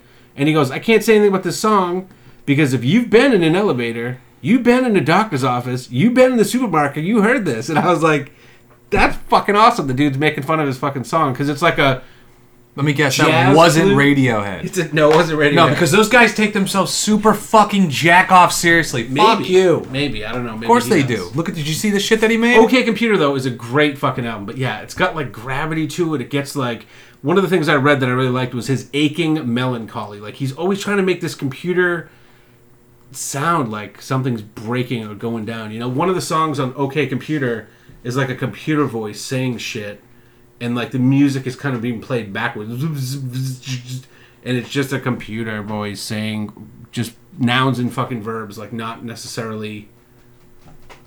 I guess it does kind of make sense. It's not like back or whatever, but it's like a computer voice. That's like one of the fucking songs. Mm-hmm. So you're right. This guy takes himself pretty seriously, but I don't know. I liked it. I think they painted a picture with it. Any of those little Yeah, but it's like a pieces. million fucking pictures that I've seen a million fucking times. Like I said, I know, but it's life. You know what I mean? That's the most common subject of all. Everything, if you boil it down, is doesn't make me have to shit. fucking like it. You can continue. No, I'm not saying this- you have to ah, like that's it. life. Yeah, but fuck it. It's fucking terrible, and I don't like it. I don't like the people that like it. I don't like that modern dance bullshit. Like if they were up there, if they were doing like some kind of break dancing shit, dude, any jackass can do the modern dance movements that they were. Fuck, I can do that shit. That's not special. Yeah, but you didn't That's come not, up with the idea for like the little. I would never have the that little bullshit idea. grinder. He's trying to get. Oh, he's dude. trying to get to his lunchbox, and then the people are like making this throb thing, and it wasn't like a big, you know, uh, super fighting thing or whatever. They were just doing their little pulsating thing, and he got sucked into the crowd. I mean, it's a, it's just another way to make that point. I liked it. It was all right. I've seen it a million times on stage at a fucking high school. I hate it. There's a reason. It though. is. tr- There's a reason, yeah, because little children, adolescents, do that shit as they're growing. I mean, again, it was just an ad for his album. So Yeah. he's not trying to like which break I'm, your mind. I'm not even gonna buy it. I'm gonna tell people not to fucking buy it. Do you know I'm what gonna do the anima is? Anima is a thing, by the way. I I I don't ever want to know. I don't know if this helped with the understanding of it, but anima is a like a psychology term. Jung, Carl Jung's term for the feminine part of a man's personality, the part of the psyche that is directed inward and is in touch with the subconscious. Okay. I don't know if So- that helps me with my like. I like to watch these types of things without any external criticism or explanation or Right. whatever. I watched it and I was like, okay, I get it. You know, he's there's a little dancing around and he just he play. I was like, he's basically playing three of his songs on the fucking album. Okay, Mm-hmm. and um, you know then I wanted to look at a little criticism and people, you know, I mean people are Thom Yorke fans. He's a he's a big Of course uh, they are. big musician. Everyone's like, yeah, suck my jag on. Yeah, suck my jag on. jag on. Yeah, suck my jag on. Ah, yeah. the whole fucking thing is, man. They the um. It's it's yeah. It's it's as soon as it starts, and they're like on this fucking subway. I was just expecting. I, I didn't actually didn't have any expect expectations. Uh, except for a little bit because you had already started watching like a few minutes of it and then kind of told me that it's like a big music video. And I'm like okay so now I know it's like a big music video. But then when they started in with the fucking dancing on the like they started in with the pulsating on the subway at the very fucking beginning I was like yeah, how would you describe it? Like Instant. getting up and down, it's like beats. a rhythm. It's and, like- beating. It's like a heartbeat. That's it's it's going with the rhythm. It's it's nodding in and out. It's it's an it's what they're trying to show you is that we're sleepwalking through this fucking thing. Like we're half asleep, but we're just going with the fucking rhythm of Not everything. necessarily sleepwalking. It's not. Of course, it's not legitimately. But the fact that they're all passing out and like waking back up, it's just to show that like we're not even in control. We're just that's what they're trying to show. Or us. maybe you're just in the midst of like whatever they interpret. That's the fuck. like- sure, sure. Right. Fuck it. Fuck these people. Well, if you're like in a closed-minded thing where you're just like, "This is totally fucking lame and retarded," then yeah, No. you're not gonna get anything. But if you were like, you know, what is the message trying to be? That's the That is the it. fucking message, dude. That is the message. Is that we're a part of this It fucking gets a machine. little more. It gets a little more nuanced. Oh, dude, yeah, sure. With your fucking dance, fuck you. If I want to fucking open my mind, I'll read a fucking book. But I'm not gonna listen to your bullshit electronic. I'm saying if you music open your and mind watch to your dog watching it shit and say dancing. like, what are they trying to say? You could get something out of like the little subtle details. right. So I'm watching. to. What little subtle fucking details, dude? I've watched Well, the whole again, fucking like thing. what's the interpretation is is comes down to your subtle, you, the, the way you're looking at the details and what you think the right? all the little things. And I just spent a I'm lot of seeing time all the fuck. Did you even notice that he's got a fucking Kabbalah wristband on? No, you didn't fucking notice. I know. I'm noticing the fucking details in Wow! this shit. Wow! He And had a just- Kabbalah bracelet on. While Yeah. you're sitting there going, "This totally sucks." which just stupid it, Kabbalah it just bracelet. a- it, it aids in every aspect of why I fucking hate it because anybody that's in like the fucking media, like Madonna and and fucking Keanu Reeves and all this bullshit that are into Jewish mysticism, fuck you. You're not into Jewish fucking mysticism. You're into pe- wanting people to think you're into Jewish fucking mysticism. You're just a, f- you- you're fucking nothing, dude. You're you're just like all of us. And then you're up there trying What's to. so bad with them getting into some esoteric bullshit thing? it's there's nothing bad about it. It's uh, it's the angering you though. it's the um, well the whole thing is fucking angering. I hate this thing. This is a piece of shit. I know, but why does Keanu Reeves have to get thrown into it? Because If I'm not mistaken, he's also yeah, it's all the same thing. It's like these people that are into the mysticism aspect of it, but then But he gave us the Matrix. Like after that, it's just whatever, man. You do whatever you want, man. Well, I don't know. He's allowed to put on a Kabbalah bracelet, throw out a press conference saying that he's into uh, sculpting with the fucking Sure. sea scrolls. Keep it to yourself. He's Keanu Reeves, dude. Nothing gets kept to himself. He doesn't even have He to say stuff. to. Well, I don't even know though. Sometimes those people just do their thing. I like And Keanu the- Reeves, but I don't like Madonna. I don't like Thom Yorke. How do you not like Madonna, dude? I missed the generation. I don't have to like her. She, her her naked ass was not in my face enough to, for me to give a shit. All right. Material Girl's a good song, man. Sure, if you want to like go be on the dancing end of a strip club. Dancing end. Yeah. As opposed to the business end, where Yeah. transactions are being transacted. That's right. uh, dude.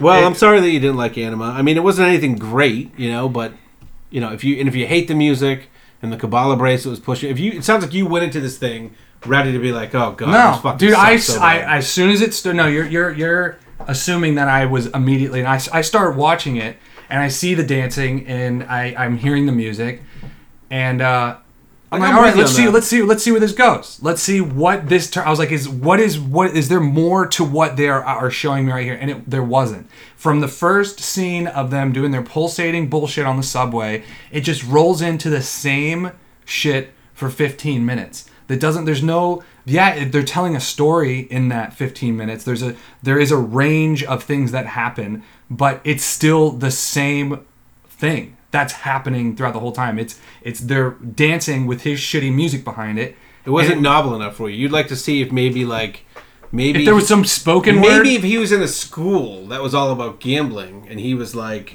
that would be interesting enough to maintain the interest. You see, But if you pull- life if you is pull- like bullshit. if if you're trying to pull like a trivial thing out from a conversation we have off air, it makes no sense to anybody listening or we otherwise. didn't even talk about that. I'm bringing some random novelty into it to say if there was something more than just him trying to do the straight up. I guess you call that It- the whole thing is interpretive novelty. dance. It is novelty. The whole thing is it's not. It's not like there's more well, but there's than no. what But, there but is I, there. I agree with the point you're making, which is this was just straight up like let's choreograph some shit and have lights around. And yeah, just, it's basic. That's my my fucking. It's the most They- they needed to basic have bullshit. something else. They needed to have it is the else. most basic they had like bullshit. a CGI T Rex come in and like a- attack someone or like I'm not trying to make it action packed. Like, it doesn't even mean to action packed, but when I, it's basic as fuck. It looks like some high school dance teacher got a huge fucking budget to get all her dancing kids I mean it's in fucking PTA, Sweden. man. It's PTA. Fuck that guy. What do you know about directing that PTA is going to learn? Dude, he did that shit. His, his assistant's assistant did that shit, and he slapped his fucking name on it. Nobody, fuck, dude. How again? There was nothing amazing about the shots that happened in there. Like, oh, we did this crazy thing where, where what they did was they tilted it on its, they tilted the fucking surface. on Yeah, its they side, fucked around and then they moved the camera to the side so it looks like he's walking up the wall. They did that a few different Whoa. times. They did a few little low, low tech kind of cool effects.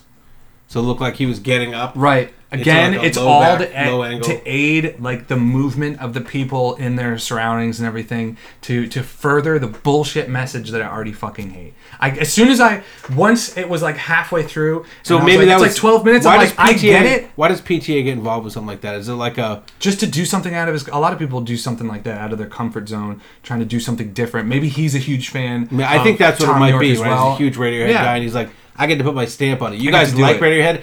I did the fucking movie with the guy. Made him walk upside down And slap him and the roll face. on the wall. Hey PTA,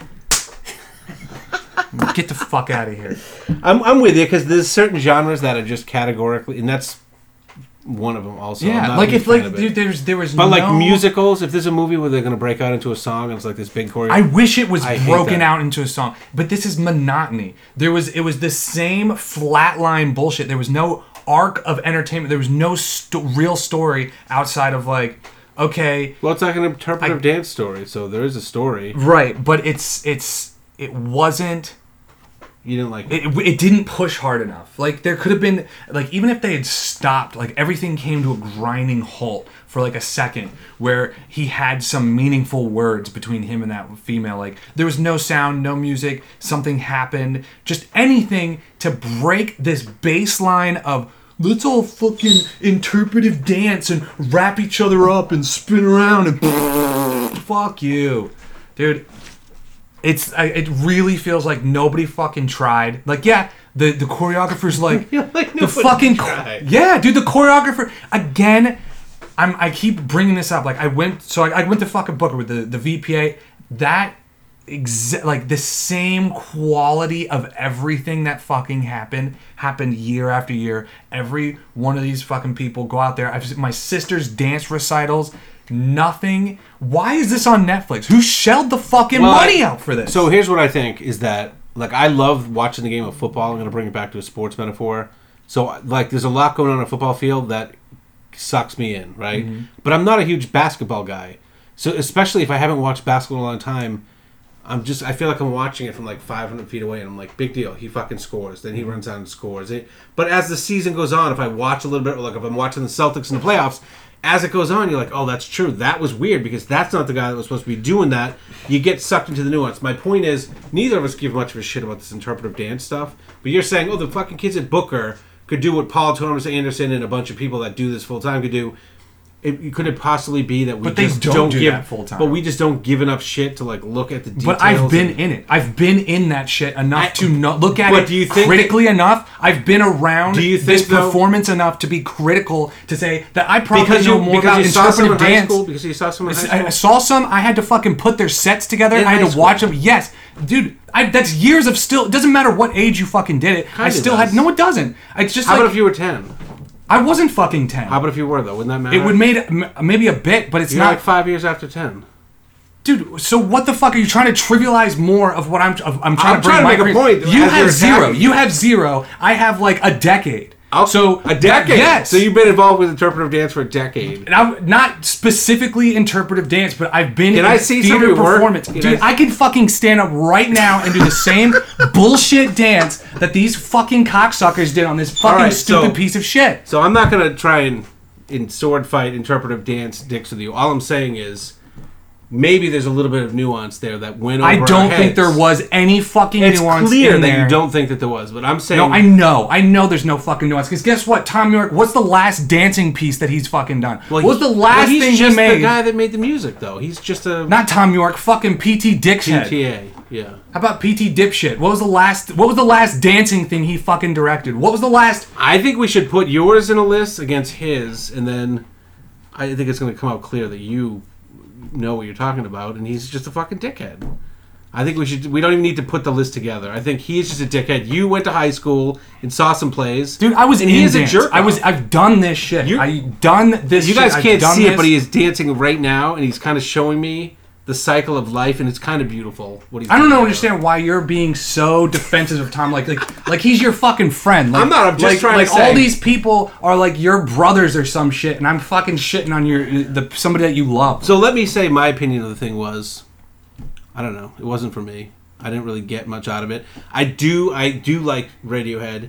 I do like Thom Yorke. That music is not terrible for me. It's definitely not the type of music that you put on. You're like, oh, I love that song. You got to kind of run through it a few times and let stuff filter in the way it's going to filter in. It takes a little while, and then still some of it's shitty. I haven't listened to the last couple of fucking Radiohead albums. It's not for me. Mm-hmm. And I don't like interpretive dance shit, and I don't like fucking musical shit. And uh, I don't know, but I, maybe I was just in a better mood to watch it because I knew it was only 15 minutes, and I like Thom Yorke, and I like PTA, and I gave it a little bit I more. was open to all of those people. I have no. That's the thing. I, I have no preconceived notions about. so maybe I'm Radiohead. more than open to him then. Maybe if I was just open, after a few minutes, I would have went, "This is fucking bullshit." Mm-hmm. But maybe I was like, I don't know. I'm gonna give them the benefit of the doubt because I like a lot of the other things they've done. they came together and did this. It's not something that I understand or really deal with much. I can tell you though, when I watch that type of stuff, if like I said, if I'm in the right mindset and I'm open to like trying to get something out of it, I don't mind that they're showing me this cycle of life thing. I mean, you don't Right. think I've fucking seen plays, dude? I've seen a fucking thousand fucking plays. I'm not Yeah. a big play fan No, it sucks. and it's all the same stuff. It's a, it's they're trying to tell a story with very limited tech and very limited everything other than the participants. You know, so you have to the imagine it. You know, I mean, I- obviously, I'm not trying to explain any of that to you. I'm just saying that's what this is. Like you know that going in. How can I you didn't know that going in. I just went in just watching something that they're they threw money at and said, "Yeah, let's put it on Netflix." I you guys are all paying money monthly, and this is the kind of shit we're gonna put on there for you. Guys, go fucking have at it, guys. Watch as much as you you can watch it again if you want. So now I can't get mad at Netflix because obviously when they put two things like Thom Yorke and PTA, which How are, could we fucking lose? That's how. Well, I don't. What do you think that cost to make? Shit, that couldn't have cost much. They probably uh, more than they than it should have. I'm sure more than it should have. But I mean, I wouldn't blame Netflix for that. Those two names get together and say, "Hey, can we do something?" They're like, "Yeah, it's gonna cost us You five suck bucks." my jag on. I'll suck your jag on. We're all suck each other's jag ons. Why Can the we fuck call it not? "Suck My Jag On"? No, we're gonna call it "Canema." Oh, that's even Oh, better. Even better. Oh yeah, keep sucking. suck some Jag. On. Suck it. it's like it's. That'll tell you how much it sucks. We can talk longer about how much it sucks than it actually was. So, so this is a the rating on this one is Go, fucking find a a, bike on. and and run it over you, over yourself. Run over yourself with a fucking bike. Okay, so here if you want to change like, your name to Thom Yorke and hang and yourself. hang yourself. Everybody, do yourself a favor. That's a new rating underneath. Go ride a bike. it's yeah. Change your name name to Thom Yorke and and let it go. Ero- autoerotically asphyxiate yourself. So here's like to, so so we want to from a more centered standpoint on the whole thing. As far as modern dance goes, as far as these music videos are are concerned, it was well made, extremely well made. From the lighting to how like the lighting fits the mood for for different parts of of what they're trying to show you. Uh, the fl- like even like you know flickering lights in different scenes. Uh, the There were some cool like mosaic light things. When Yeah. they were, what were they in like a fucking look like an archaeological dig site where he was like what cli- climbing at one point and they sh- had the the light was kind of chasing. Uh, it just looks like kinda like these older cities have like kind of underground areas, maybe where you're getting on the subway, or they have like uh, where um, like aqueducts would be, like that are running water around yeah, the city like or something. Yeah, that's what it was. Yeah, so it's like, it- but you're in these areas, and The part where he was it- walking and people were like collapsing every at first they would like just like turning towards him. Then the next time he was walking down a line of people, they were like collapsing. weren't they collapsing? Mm-hmm. That was kind of a neat effect. yeah, all of it, and that's that is Again, it's nothing magical. I mean, No. they certainly could do that in a Right. school play. Exactly. And so when watching these things and like it's all well done within the realm of what they made. Like if they entered this into some competition uh, where that was like the thing, The Suck My Jag On festival and I suck my jag on Western modern modern Canada. art computer bullshit uh, computer bullshit music festival. Uh, It may be yeah. the most bizarre. They would expression I've ever probably it would, but the thing is, if they put that into the if they put this piece into that festival, you couldn't pull that fucking piece out of a lineup of of, of two pieces. It could be the that's that's where I'm getting at. The my the my hatred for this comes from its basicness. It's just it's fucking mind-numbingly and frustratingly basic. That's what that's what is making me so upset. It's not how well because it was it was very well made. I'm not I'm- the the dancing is good dancing. It's good modern art, but I I hate it because it didn't do anything different than has already been done a million fucking times at high schools and other places alike. It's just fucking basic. Like like I said, they could have broken it up with two different types of dancing. Like they could have all of a sudden to to change the emotion, stopped everything, and then tried to show a different emotion with like West African dance or something. Or they could have stopped and and had like some weird uh, uh, breakdancing thing happen to express a different type of emotion or a different facet facet of, of like the story that they're trying to pay or like i said I was stop- happy with the amount of breakdancing. I think Yeah. they, uh, the Uh, level yeah. of breakdancing was what I wanted. So yeah also the level of asians perfect perfect level of asians in But this Paul Thomas Anderson, if you're listening, also did you notice how clearly, many black people were in it loved how many black people were in this it's also racist no black people? no there was none if you look at the that was like the other thing i noticed i was like there's a So, half- so I have a question: slightly How the fuck are you gonna break dancing with no black guys? That's, That's just how stupid. they couldn't afford him, I guess, too. There was a slightly brown man, but it was like, are you from India or did you like, are you have Italian Are, background? are you and, like- being? I hope you're being facetious that you're worked up that there wasn't a black person. I don't care what color you put in there. Like, I'm not one of those people. It's like you Was there a black guy in Tommy Boy? I don't think I'm not even watching that again. I you just you got me so worked up. I'm not watching Tommy Boy I again. I couldn't care less how people like. I don't think Unless you they redo it with Denzel. I want to see Netflix redo it. Tommy Boy, Tommy Boy with Denzel and Chris Rock. There's your fucking million dollar movie. you fuckers. I just it's that's that's where the frustration comes. That's where the frustration comes is it's just make it stop for a second. Make them have exchange a couple of words to like pull the tension in. Bring the bring the all the everything down. The the lights, the sound, bring us in. Draw our attention so tight because we're like what the fuck is going on? And then they talk and then bring it back with something. Just baseline bullshit for 15 minutes is what we watch. Basic Can I tell you something? This is my thought on this.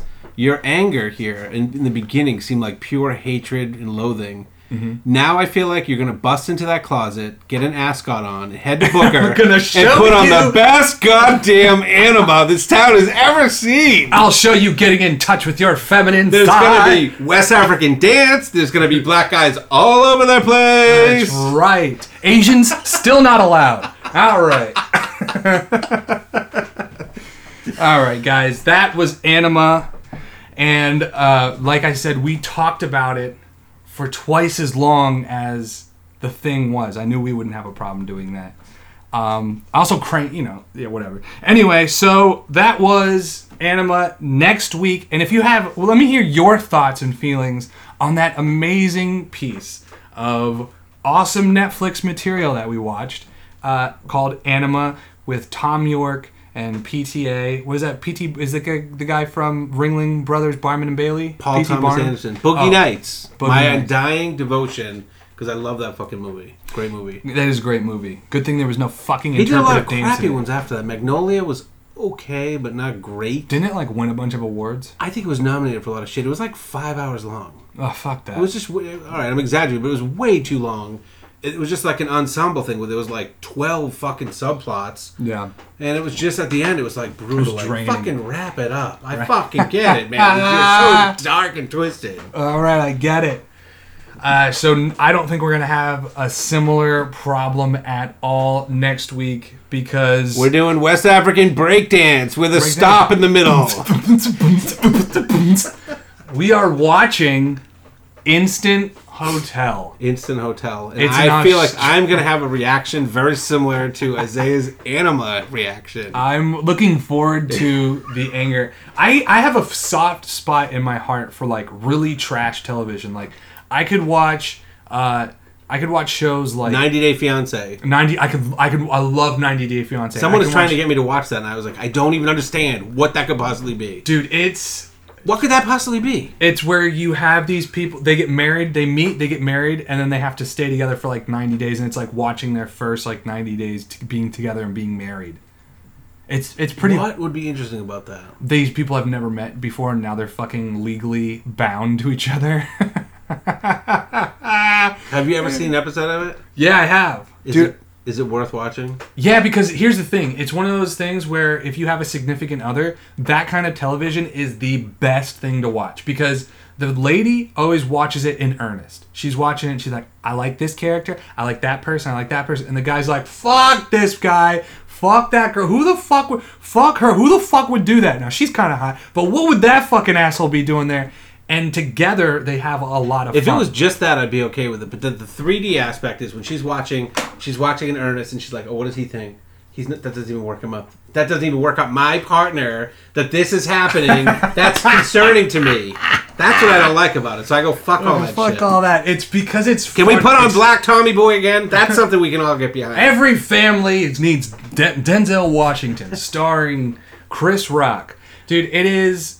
It's uh, I but I love those shows because it's active watching. It's just like the game show thing. You get to watch it and be like, dude, this guy is such a piece of shit. Like, Catfish is awesome. I love that show because everybody involved in that show is a piece of shit, and it's so fucking great, dude. It's great. Um, anyway. Instant Hotel. Instant Hotel. It seems like it's some kind of Australian game show thing about um, I don't even know. It's it's supposed to be like a, a competition about staying in in hotels, luxury. I don't fucking know. I thought We'll it was a docudrama about the uh, tsunami. They, they like like the hotels were powdered and they just added water, but it was too much. Ah, too much Uh, water. we'll see. Uh, maybe that's not what We'll it is. see. Yeah, we'll see what it is next week. And if you watch it, you can send your reviews to roadsodamail at gmail.com. Send your reviews to roadsodamail at gmail.com. And uh, we will put we will read it on, on air live for everyone to hear. And uh, thank you. This episode of Road Soda is brought to you by Subsonic. Subsonic. Come out and see us behind the Sonic. And that's any Sonic in America. You can go into a Sonic and get what? A burger? Hot dog? Some kind of slushy thing? You don't want that shit. Pick up a Rise and Shine on your way to work. That's three cigarettes, a bologna sandwich, and a pint of schnapps. Or how about a spanky meal? It's a Schlitz Tallboy, bologna sandwich, and a penthouse. We got 3,500 locations nationwide. No drive through, no waiting. Just pull up, buy your sack. It's cash only, and you better move quick or the deal goes bad. You know where we are. Look for the van by the dumpster. So there are three shows. We were just talking about podcasts uh, earlier, off camera, off mic. Off the mic. We were talking about how many podcasts there are that are vehicles, like additional marketing channels for an existing personality or product or whatever. The other large channel of podcasts that are out there, kind of building up these numbers, are existing radio or television programs that just said, fuck it, let's just go on the podcast thing so people can listen to it in their car. Uh-huh. And there's actually three shows that all relate to money that I, li- it's kind of like the triumvirate for me, that all were actually one of them I started listening to it in podcast form, but they all made their money prior to podcasting. So the first one is a show called Marketplace from American Public Media. You ever hear of Marketplace? Uh, I mean, I don't think so. Maybe. Yeah. It, it is a long running. Uh, the program was first broadcast in 1989. It's been hosted by Kai Ryssdal since 2005. I have long enjoyed Marketplace because they do like a slice of life, kind of like uh, applied economics. So they bring stories to you at that high level. Like this is what's going on with the. Uh, if you remember when the when the debt crisis happened, the big uh, TARP, toxic asset whatever program, all the bad mortgages started to go south because the people were buying these mortgage products and sell, putting mortgages together and selling them to people as like a investment, and uh, people guessed it was like a grab bag. You're gonna have some good ones, some bad ones, but these money manager people started to become shitbags and just built them out of shitty mortgages that were likely to go south, and then they did. And then at some point there was like this big avalanche. I mean, it was a big deal. This was back in 06, 07. And so that type of thing, I love listening to Marketplace's take on that because they break down the stuff. I don't have a great understanding for a lot of that shit. I have an idea, just enough to kind of maybe talk about it over a drink somewhere. But I like listening to them explain stuff to me and then bring it to a real world example. And they've been on since 1989 uh, on NPR. You can listen to them anywhere since like the late 80s. I've been listening to them since at least 04. I listen to the podcast now because I get to time shift and listen to it when I want. I can go listen to the whole fucking week or whatever. Uh, it's a good show. It's entertaining. Another thing I like about Marketplace is just so many little touches, but one of them is the music that's on, like the little interstitial music in between the segments and like in the background music.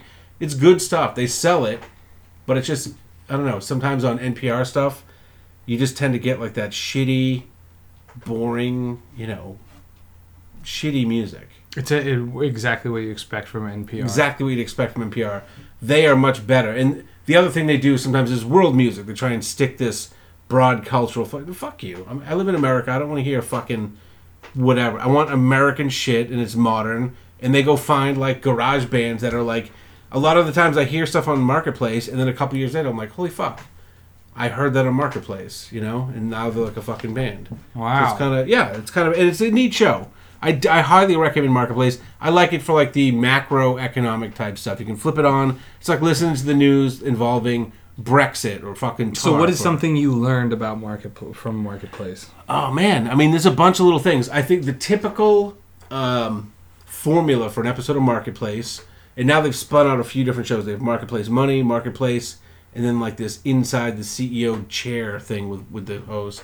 But on Marketplace, it's only a half an hour. They'll usually do a couple of stories. They'll interview. So like around when the unemployment number comes out, they'll be talking. I mean, they've been on since '89, so they've been doing it for a long time. So they'll say, "All right, the unemployment number has been talked about in Newsweek or on, in the New York Times or whatever. This is something people are talking about. This is what we think it means. This is what they'll tell you what the thing is. The unemployment number is non-farm people that are unemployed that are still looking for work, and they'll go, the number has fucking shrunk. What they won't tell you is they've changed the classification, meaning uh, people that haven't considered themselves looking for work in six months or whatever have fallen off that list. They're still unemployed, but they've changed the number. And they go, So you're hearing someone talk about how that number has dropped. Let's talk to this analyst and he'll tell you what the deal is. And they So what are those people classified as now? well, they just have all kinds of different experts. So they'll have like a stock guy. They'll have uh, they do have some people that come on a lot, but they have like real estate experts. They'll have uh, people at the stock market. They'll have a guy that works for uh, like Bernie Madoff was the guy who. I mean, the people that aren't looking for work anymore. What do they classify Oh. those people as? oh, they're like no longer participating. Something. fucking dead humans. Just kill them. No, they actually they they just say the, like what's the term for them? If they're not now there is a term. I don't, I don't know what it is, but there is a term. So basically, they've changed, and that's that is something that actually happened that I learned. I was like, that sounds exactly like the fucking shit they would pull to make it seem like unemployment's going oh, down. Oh, they do that with everything. They do that with everything. Yeah. Literally every single thing. That's why everyone has autism now, is because they changed what it means to have to be autistic. So now it's just like you're autistic, you're autistic. It's just, Everyone's on the scale somewhere. on the spectrum, On the yeah. spectrum. Yeah, that's exactly yeah, what they you're say. on the spectrum of fucking autism. It's because they expand what it means or shrink what it means to get what they want out of the thing that they're trying to manipulate. Here's another thing that in the beginning of the year they did this thing where when they had that big financial crisis and they said we need to go crack down on these fucking the banks fucked up. They let all these bad investments out there. All these mortgages went south. People just walked away from them, and they blame it on the banks, which I've never really liked. You know what I mean? Because if, if you if I go to the bank and they're going to lend me four hundred grand, and I can't afford four hundred grand, I, what I fucking sign a piece of paper now it's the bank's fault that I can't afford a thirty eight hundred dollar a month mortgage. Like fuck you, you can't blame it on the bank. That's that fucking shithead. You know. But then the bank does now own this house. I think the banks could be a lot smarter about how they deal with it instead of selling the fucking bank for pennies like it's worthless because they're fucking idiots. Why not have a, a just do a better job managing that? But anyway, during that period, I listened to a thing, and this was like a whole segment they did that was super interesting. It had Ben Bernanke, who was the federal uh, central bank, fucking what do they call it? The Fed.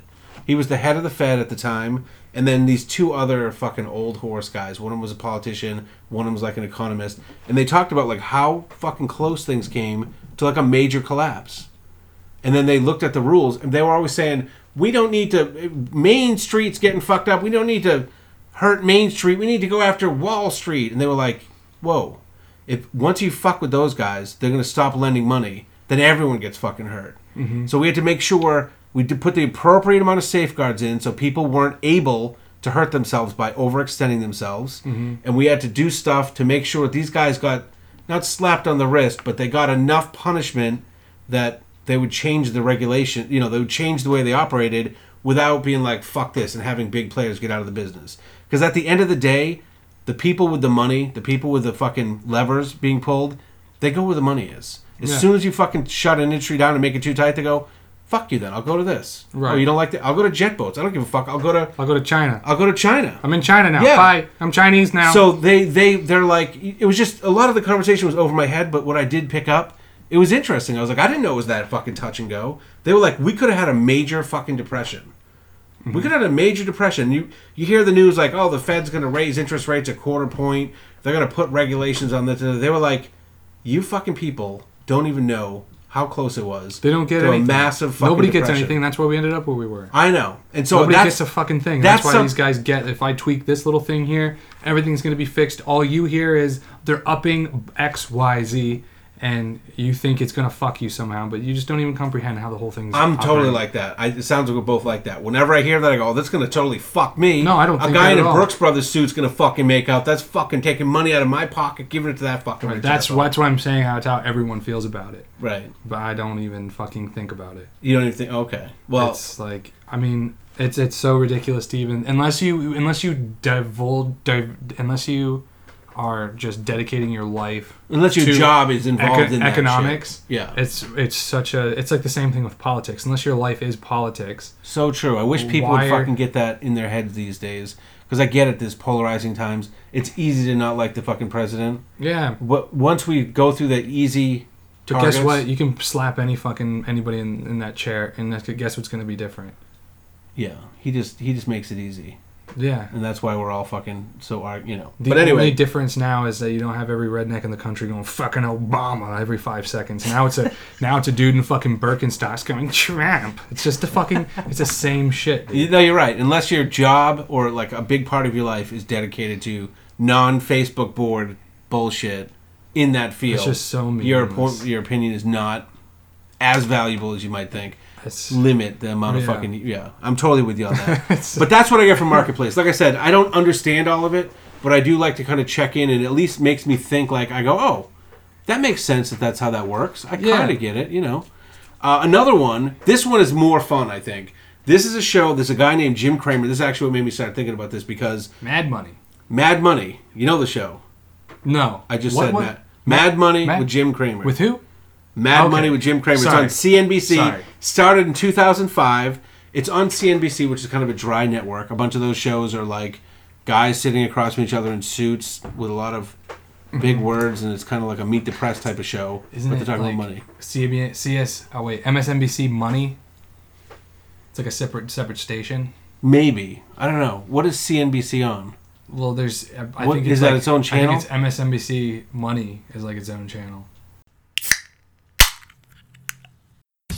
You love cockfighting. The tin can tequila, the filthy money, and the juice when Pollo Loco drops into the ring. I sure do. But you hate spending hours chasing down what was supposed to be a hot cockfight only to find two house cats in a box. Been there, done that. You don't want second rate action. You want feathers flying and razor sharp talons clawing excitement right into your veins. Now you're talking. Cocky is the all new cockfight location app that will never steer you wrong. Thanks, Cocky. We'll keep your thumb on the pulse of your local cockfighting scene at home or when you're out and about. I never seem to find a good cockfight when I'm traveling for business. Cocky can. Let the other guys show up on Monday with nothing interesting to say. You will be holding court at the water cooler, regaling the ladies with the kind of excitement that only happens around a good cockfighting ring. Cocky does not condone the use of homemade alcohol or actual brushes with death. Cocky is a GPS location service app, cannot be held responsible for deaths, rapes, or robberies that may occur from its use. Cocky. Don't talk the talk, be the cock of the walk. A Popco brand.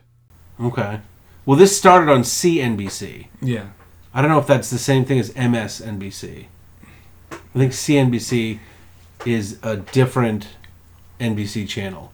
And I think it was a pay channel. So you had to have cable to get this, and then it had to be in your package. MSNBC is kind of, I know it's basic cable, but it was kind of everywhere. Mm-hmm. So this is one off that, but he was on like a lot of the channels. You could get Jim Cramer, especially, I mean, probably right now for sure.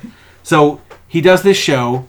The difference with it is he kind of makes fun of it. He was a long time a uh, hedge fund manager, and he was also like a stockbroker for many years. He knows what he's talking about. He made a lot of money. Now he does this show. He brings CEOs on and he talks to them.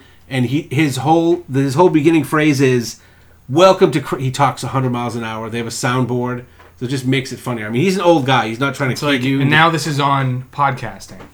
Now, yeah, I listen to the actual. This is just the show. Now the show the podcast show is on podcast because Yeah. it's, it already sounds like a fucking drive time radio show. Exactly. Yeah. Yeah, but it's a great show though. I don't want to sell it short. His he talks 100 miles Genius. an hour. He sways the market so he can make out. well, see, that's the there was you know there was like a big uh, conspiracy with that. Is I that he was he was saying things and doing things to like sway things in his favor. I mean, so any of those talking head guys on money, shit, they say stuff and the money Yeah. goes in that direction. yeah, But I don't know. He says because he's like He he says- has sway. He people are listening to him. Yeah, and but if you have enough people when listening you, to you, you know though from looking at those sites where people are talking about money that they have to disclose I have a long position in this stock or I'm shorting this stock or I don't have any of this stock. They always have to say that at the end. And his his uh, positions on stuff are public, you know. Mm-hmm. And he's talking, dude. It's like a call-in show. So you get a lot of people like, "Hi, this is Isaiah Cooper from Kansas, long time listener, first time call." Jimmy will go, "That's great. What do you like, man? Let's talk to me." And the guy will go. Um, I invested some money in a WLIX. What are you, an idiot? Not know- even my mother would invest in that, and she is stupid. Next. Exactly. He does one way or the other. He goes, ah, you know, I really don't like that. FinTech is good. You know, the one I like is PayPal. I don't know if I like this other one. I'd probably get off on that. Next call. Like that type of shit. But then he also does long periods in the middle of that type of stuff where he's trying to explain to someone like me or someone like you about, you know, what's happening when, when stuff's happening. The Fed's raising interest rates, but uh, but it's entertaining because he's like fucking screaming and he's got the soundboard. So he'll go, what do I think about uh, Tide? Bye, bye, bye, bye, bye, bye. And there's like fucking sounds from like a break. Exactly. All that type of shit. It's funny though. And I like Jim Cramer. I think he's funny. It's worth it. It helps me understand like this isn't like macro stuff. And now he's talking about like why did Nabisco stock drop three bucks? Why is Nabisco here and and fucking I don't know Johnson and Johnson went up? And he's talking about in the energy sector, this is happening. When oil does this, this is happening. That's why I would go with Microsoft over fucking AMD chips. Or he's always talking about that type of shit. You know, it's Those two very stuff. different things. The stock stuff is Yeah. right. No, I'm talking about AMD chips and Microsoft. AMD and Intel is what I meant to say. So he's always comparing, you know, AMD and Intel. He's always talking about FANG, Mm-hmm. which is, are you familiar with the acronym FANG? Facebook, Apple, Netflix, Google. They're like the fucking Netflix superstars. is in there. Yeah. Anyhow, Facebook, Apple, Netflix is in there. Netflix is in there, baby. They're fucking. But shouldn't it And be now- Microsoft? Shouldn't it be Fang? Fang? No, these are like the big stocks that. Do you, do you have an idea? Microsoft is in over 80% of everyone's portfolio who owns stocks. Actually, it's F A A N G. I know, but it's not as volatile as these ones. It's F A A N G because it's Apple and Amazon. So it's Right. FANG, but it's FANG. Uh, Yeah, it's Facebook, Apple, Amazon, Netflix, and Google, which is now Alphabet. Alphabet. But they've they coined it when they were still Google, so it's FANG. I don't know. I don't know what the fuck to tell you. You sure it's it's Netflix? One thousand percent sure it's Netflix. Sure it's not uh, Do you know how much Amazon stock is at, by the way, right now? Fucking ridiculous. almost a thousand dollars? Two thousand dollars. Yeah. Fucking two thousand dollars. Yeah. For, for one share. They're literally taking over the world. I remember when Walmart came out, started really blowing up, like, I don't know, early 90s. Everyone was scared. It's going to run all these stores out of business, which it kind of did. Amazon is like, It's going to crush Walmart. It's going to crush all kinds of industries at the same time. It's like Germany taking on the fucking, like Norm Macdonald said, Germany wanted to get into a war, and who do they choose their adversary? The world. The world. Yeah. That's what fucking Amazon is doing right now. It's crazy. Yeah. It's crazy. They're taking over everything. But I do like Mad Money, and they just had. I worked for this company in Maine uh, for seven years, from 04 to 011, before I moved here. It was a company called Wright Express, now called Wex.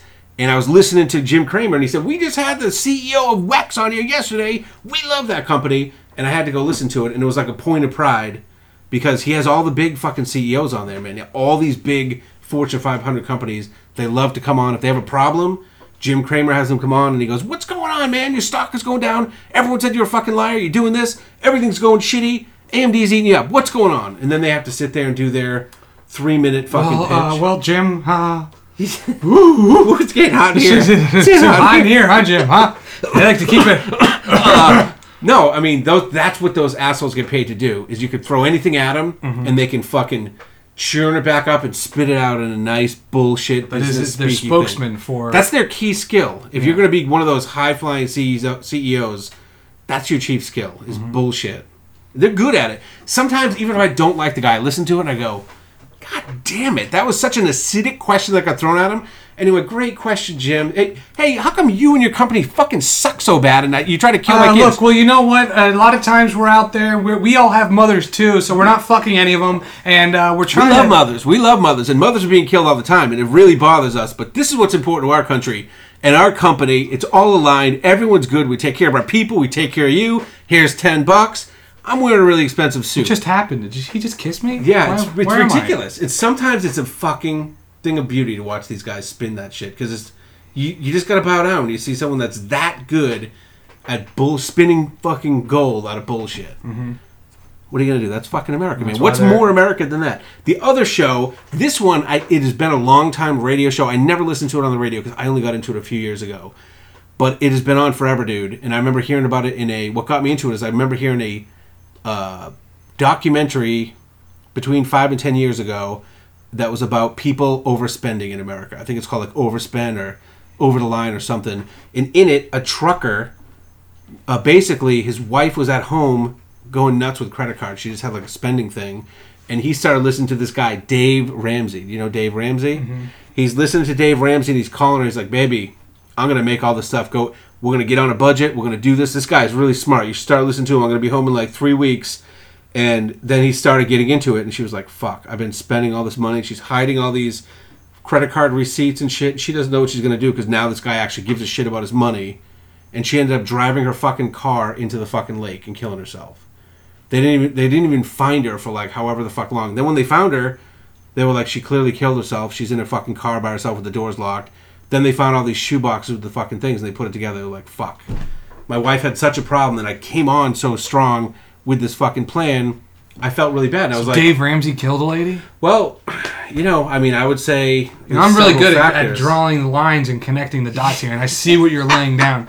Jeff Ramsey is a murderer. Here's the thing Dave I don't. Ramsey is a here's the thing I don't like about Dave Ramsey. It's a very short list. He's a murderer. He's a super Christian fundamentalist. So he hmm. reads like Psalms and shit in the middle.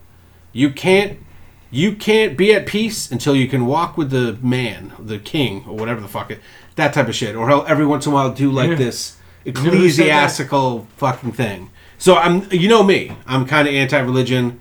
I'm not a huge fan of that, but I don't mind it because he is actually talking clear stuff, and his plan is super simple. He's talking to an average American saying, "Don't have debt." He's got this really cool little slogan in the beginning where he says, "Welcome to the Dave Ramsey Show, where the paid-off home mortgage has taken over the place of the BMW as the status symbol of choice." He says that like fucking ten times every hour.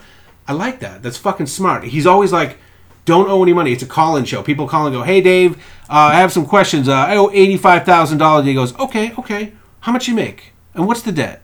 And he just asks like the basic questions, same shit over and over. And he goes, "How much is your car payment? Six hundred dollars, son. What the hell's wrong with you? You make twenty-nine thousand dollars a year. You yeah, Dave. I didn't think about. Okay, first thing, sell that car. Get a second job. Pay the other shit off." And he just got like a simple plan. And just listening to it somehow, it, it makes me be like, why am I fucking pissing money away? I buy fucking coffee all the time. I go out to eat too much. Why do I gotta buy this when I already have that? Why can't I fix it? You know what I mean? And it just reminds me of that. And it's just, I don't know what the word is, but I enjoy listening to the fucking guy. It mm-hmm. helps me fucking batten down the hatches. So those three I've been listening to for years. Mad Money is just fun, and because it's like you, you get to kind of get a little of that in and out stock shit. Dave Ramsey, just because it's fucking sound advice, man. Everyone should listen to that shit once in a while. And then Marketplace, just because, you know, it allows me to feel like I know what I'm talking about. So at a party, I can say, oh, I know what's going on with the fucking Google IPO. Bam! I listened to it for fucking 10 minutes. you That's know? right. I got that fucking IPO. For like two days. Then after that, I'm like, I can't remember what the fuck that was. Uh, right now, you gotta. What do they come out weekly? Yeah, Marketplace is daily. Fucking love it. Dave Ramsey, daily, like three hours a day. Mad Money, fucking daily. All these shows are daily. All of them are daily. They're just that's what they do, man. Jim Cramer has a half hour show every night, call in show. Dave Ramsey is on the radio out of fucking Tennessee, three hours a day, dude. And then uh, Marketplace is a little half hour NPR show that's on every fucking morning.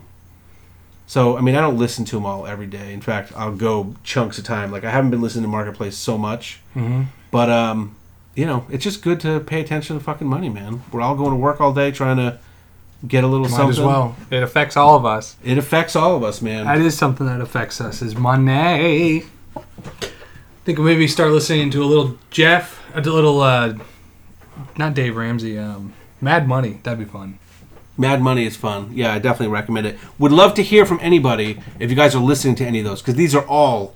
None of these are like fucking secret shows. They're all fucking huge listening base. They've all been on for fucking decades. Mm-hmm. Would love to hear Road Soda Mail at Xmail at Gmail I mean, Y mail, Ymail. which I is actually- a real thing. So It a real thing. It is a real thing. But yeah, it didn't go anywhere. Road Soda Mail at gmail.com. You listen to Mad Money Marketplace or Dave Ramsey. And if not, why not? It's your money.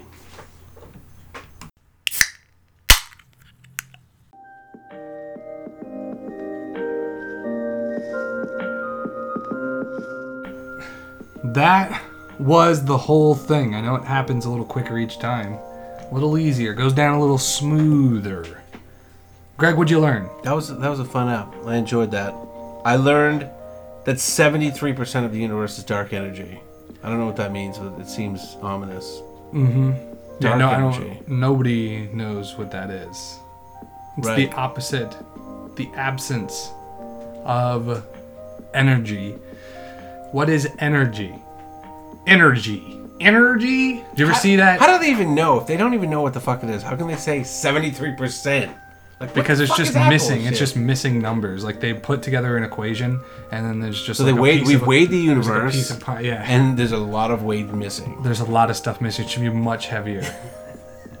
We're thinking most of it is in Spanx, some kind of universal Spanx, universe is in and some kind of Spanx. Then it's and it's I like that. That's a theory that I have not heard of yet, but I like that. it counts for the dark theory. angel. The universe, if the universe took a picture of itself, it would be from a high angle up over its head to The sun off. is the sun is right now on the edge of the muffin top, but when the Spanx come down, we're gonna be it's a super a Spank supernova, and we'll be engulfed. Mm-hmm. Is the, the, the universe is like one of those girls that takes pictures for dating websites. She knows all those right angles. she knows how to. So, I learned that there are 700,000 podcasts. That's a lot. I also learned more off air than on air that 2,000 podcasts are created each week, 350 a day. I think those numbers don't really add up because I think they were those two statements, those two I think Factoids times maybe. came out at different times. yeah. But uh, still crazy numbers. It's somewhere around there. So if you find yourself landing on Road Soda and listening to Road Soda, kudos. Congratulations, you've won the lottery. You've won the, The fucking chance was infinitesimally small. Here you are. Uh, thank you for coming. Thank you for showing up. It just reminds me of like the Rick and Morty, where they are just watching like the TV, and it's just like an infinite number of TV channels. It's kind of like that. it's just an infinite number of podcasts. Jesus Christ. Anyway, here we are, folks. If you ever want to write into our show, you can do so by writing into Road Soda Mail at gmail.com. And why would you want to write in? Maybe to comment on uh, Instant Hotel, the new Millennial Book Club segment or assignment is Instant Hotel. So you can write in and um, Or maybe you want to pile on about how much Anima sucked and how much Yeah. you hated it. That would be great. If you guys could just uh, suck my jag on and tell me how much Anima sucked, that would be wonderful.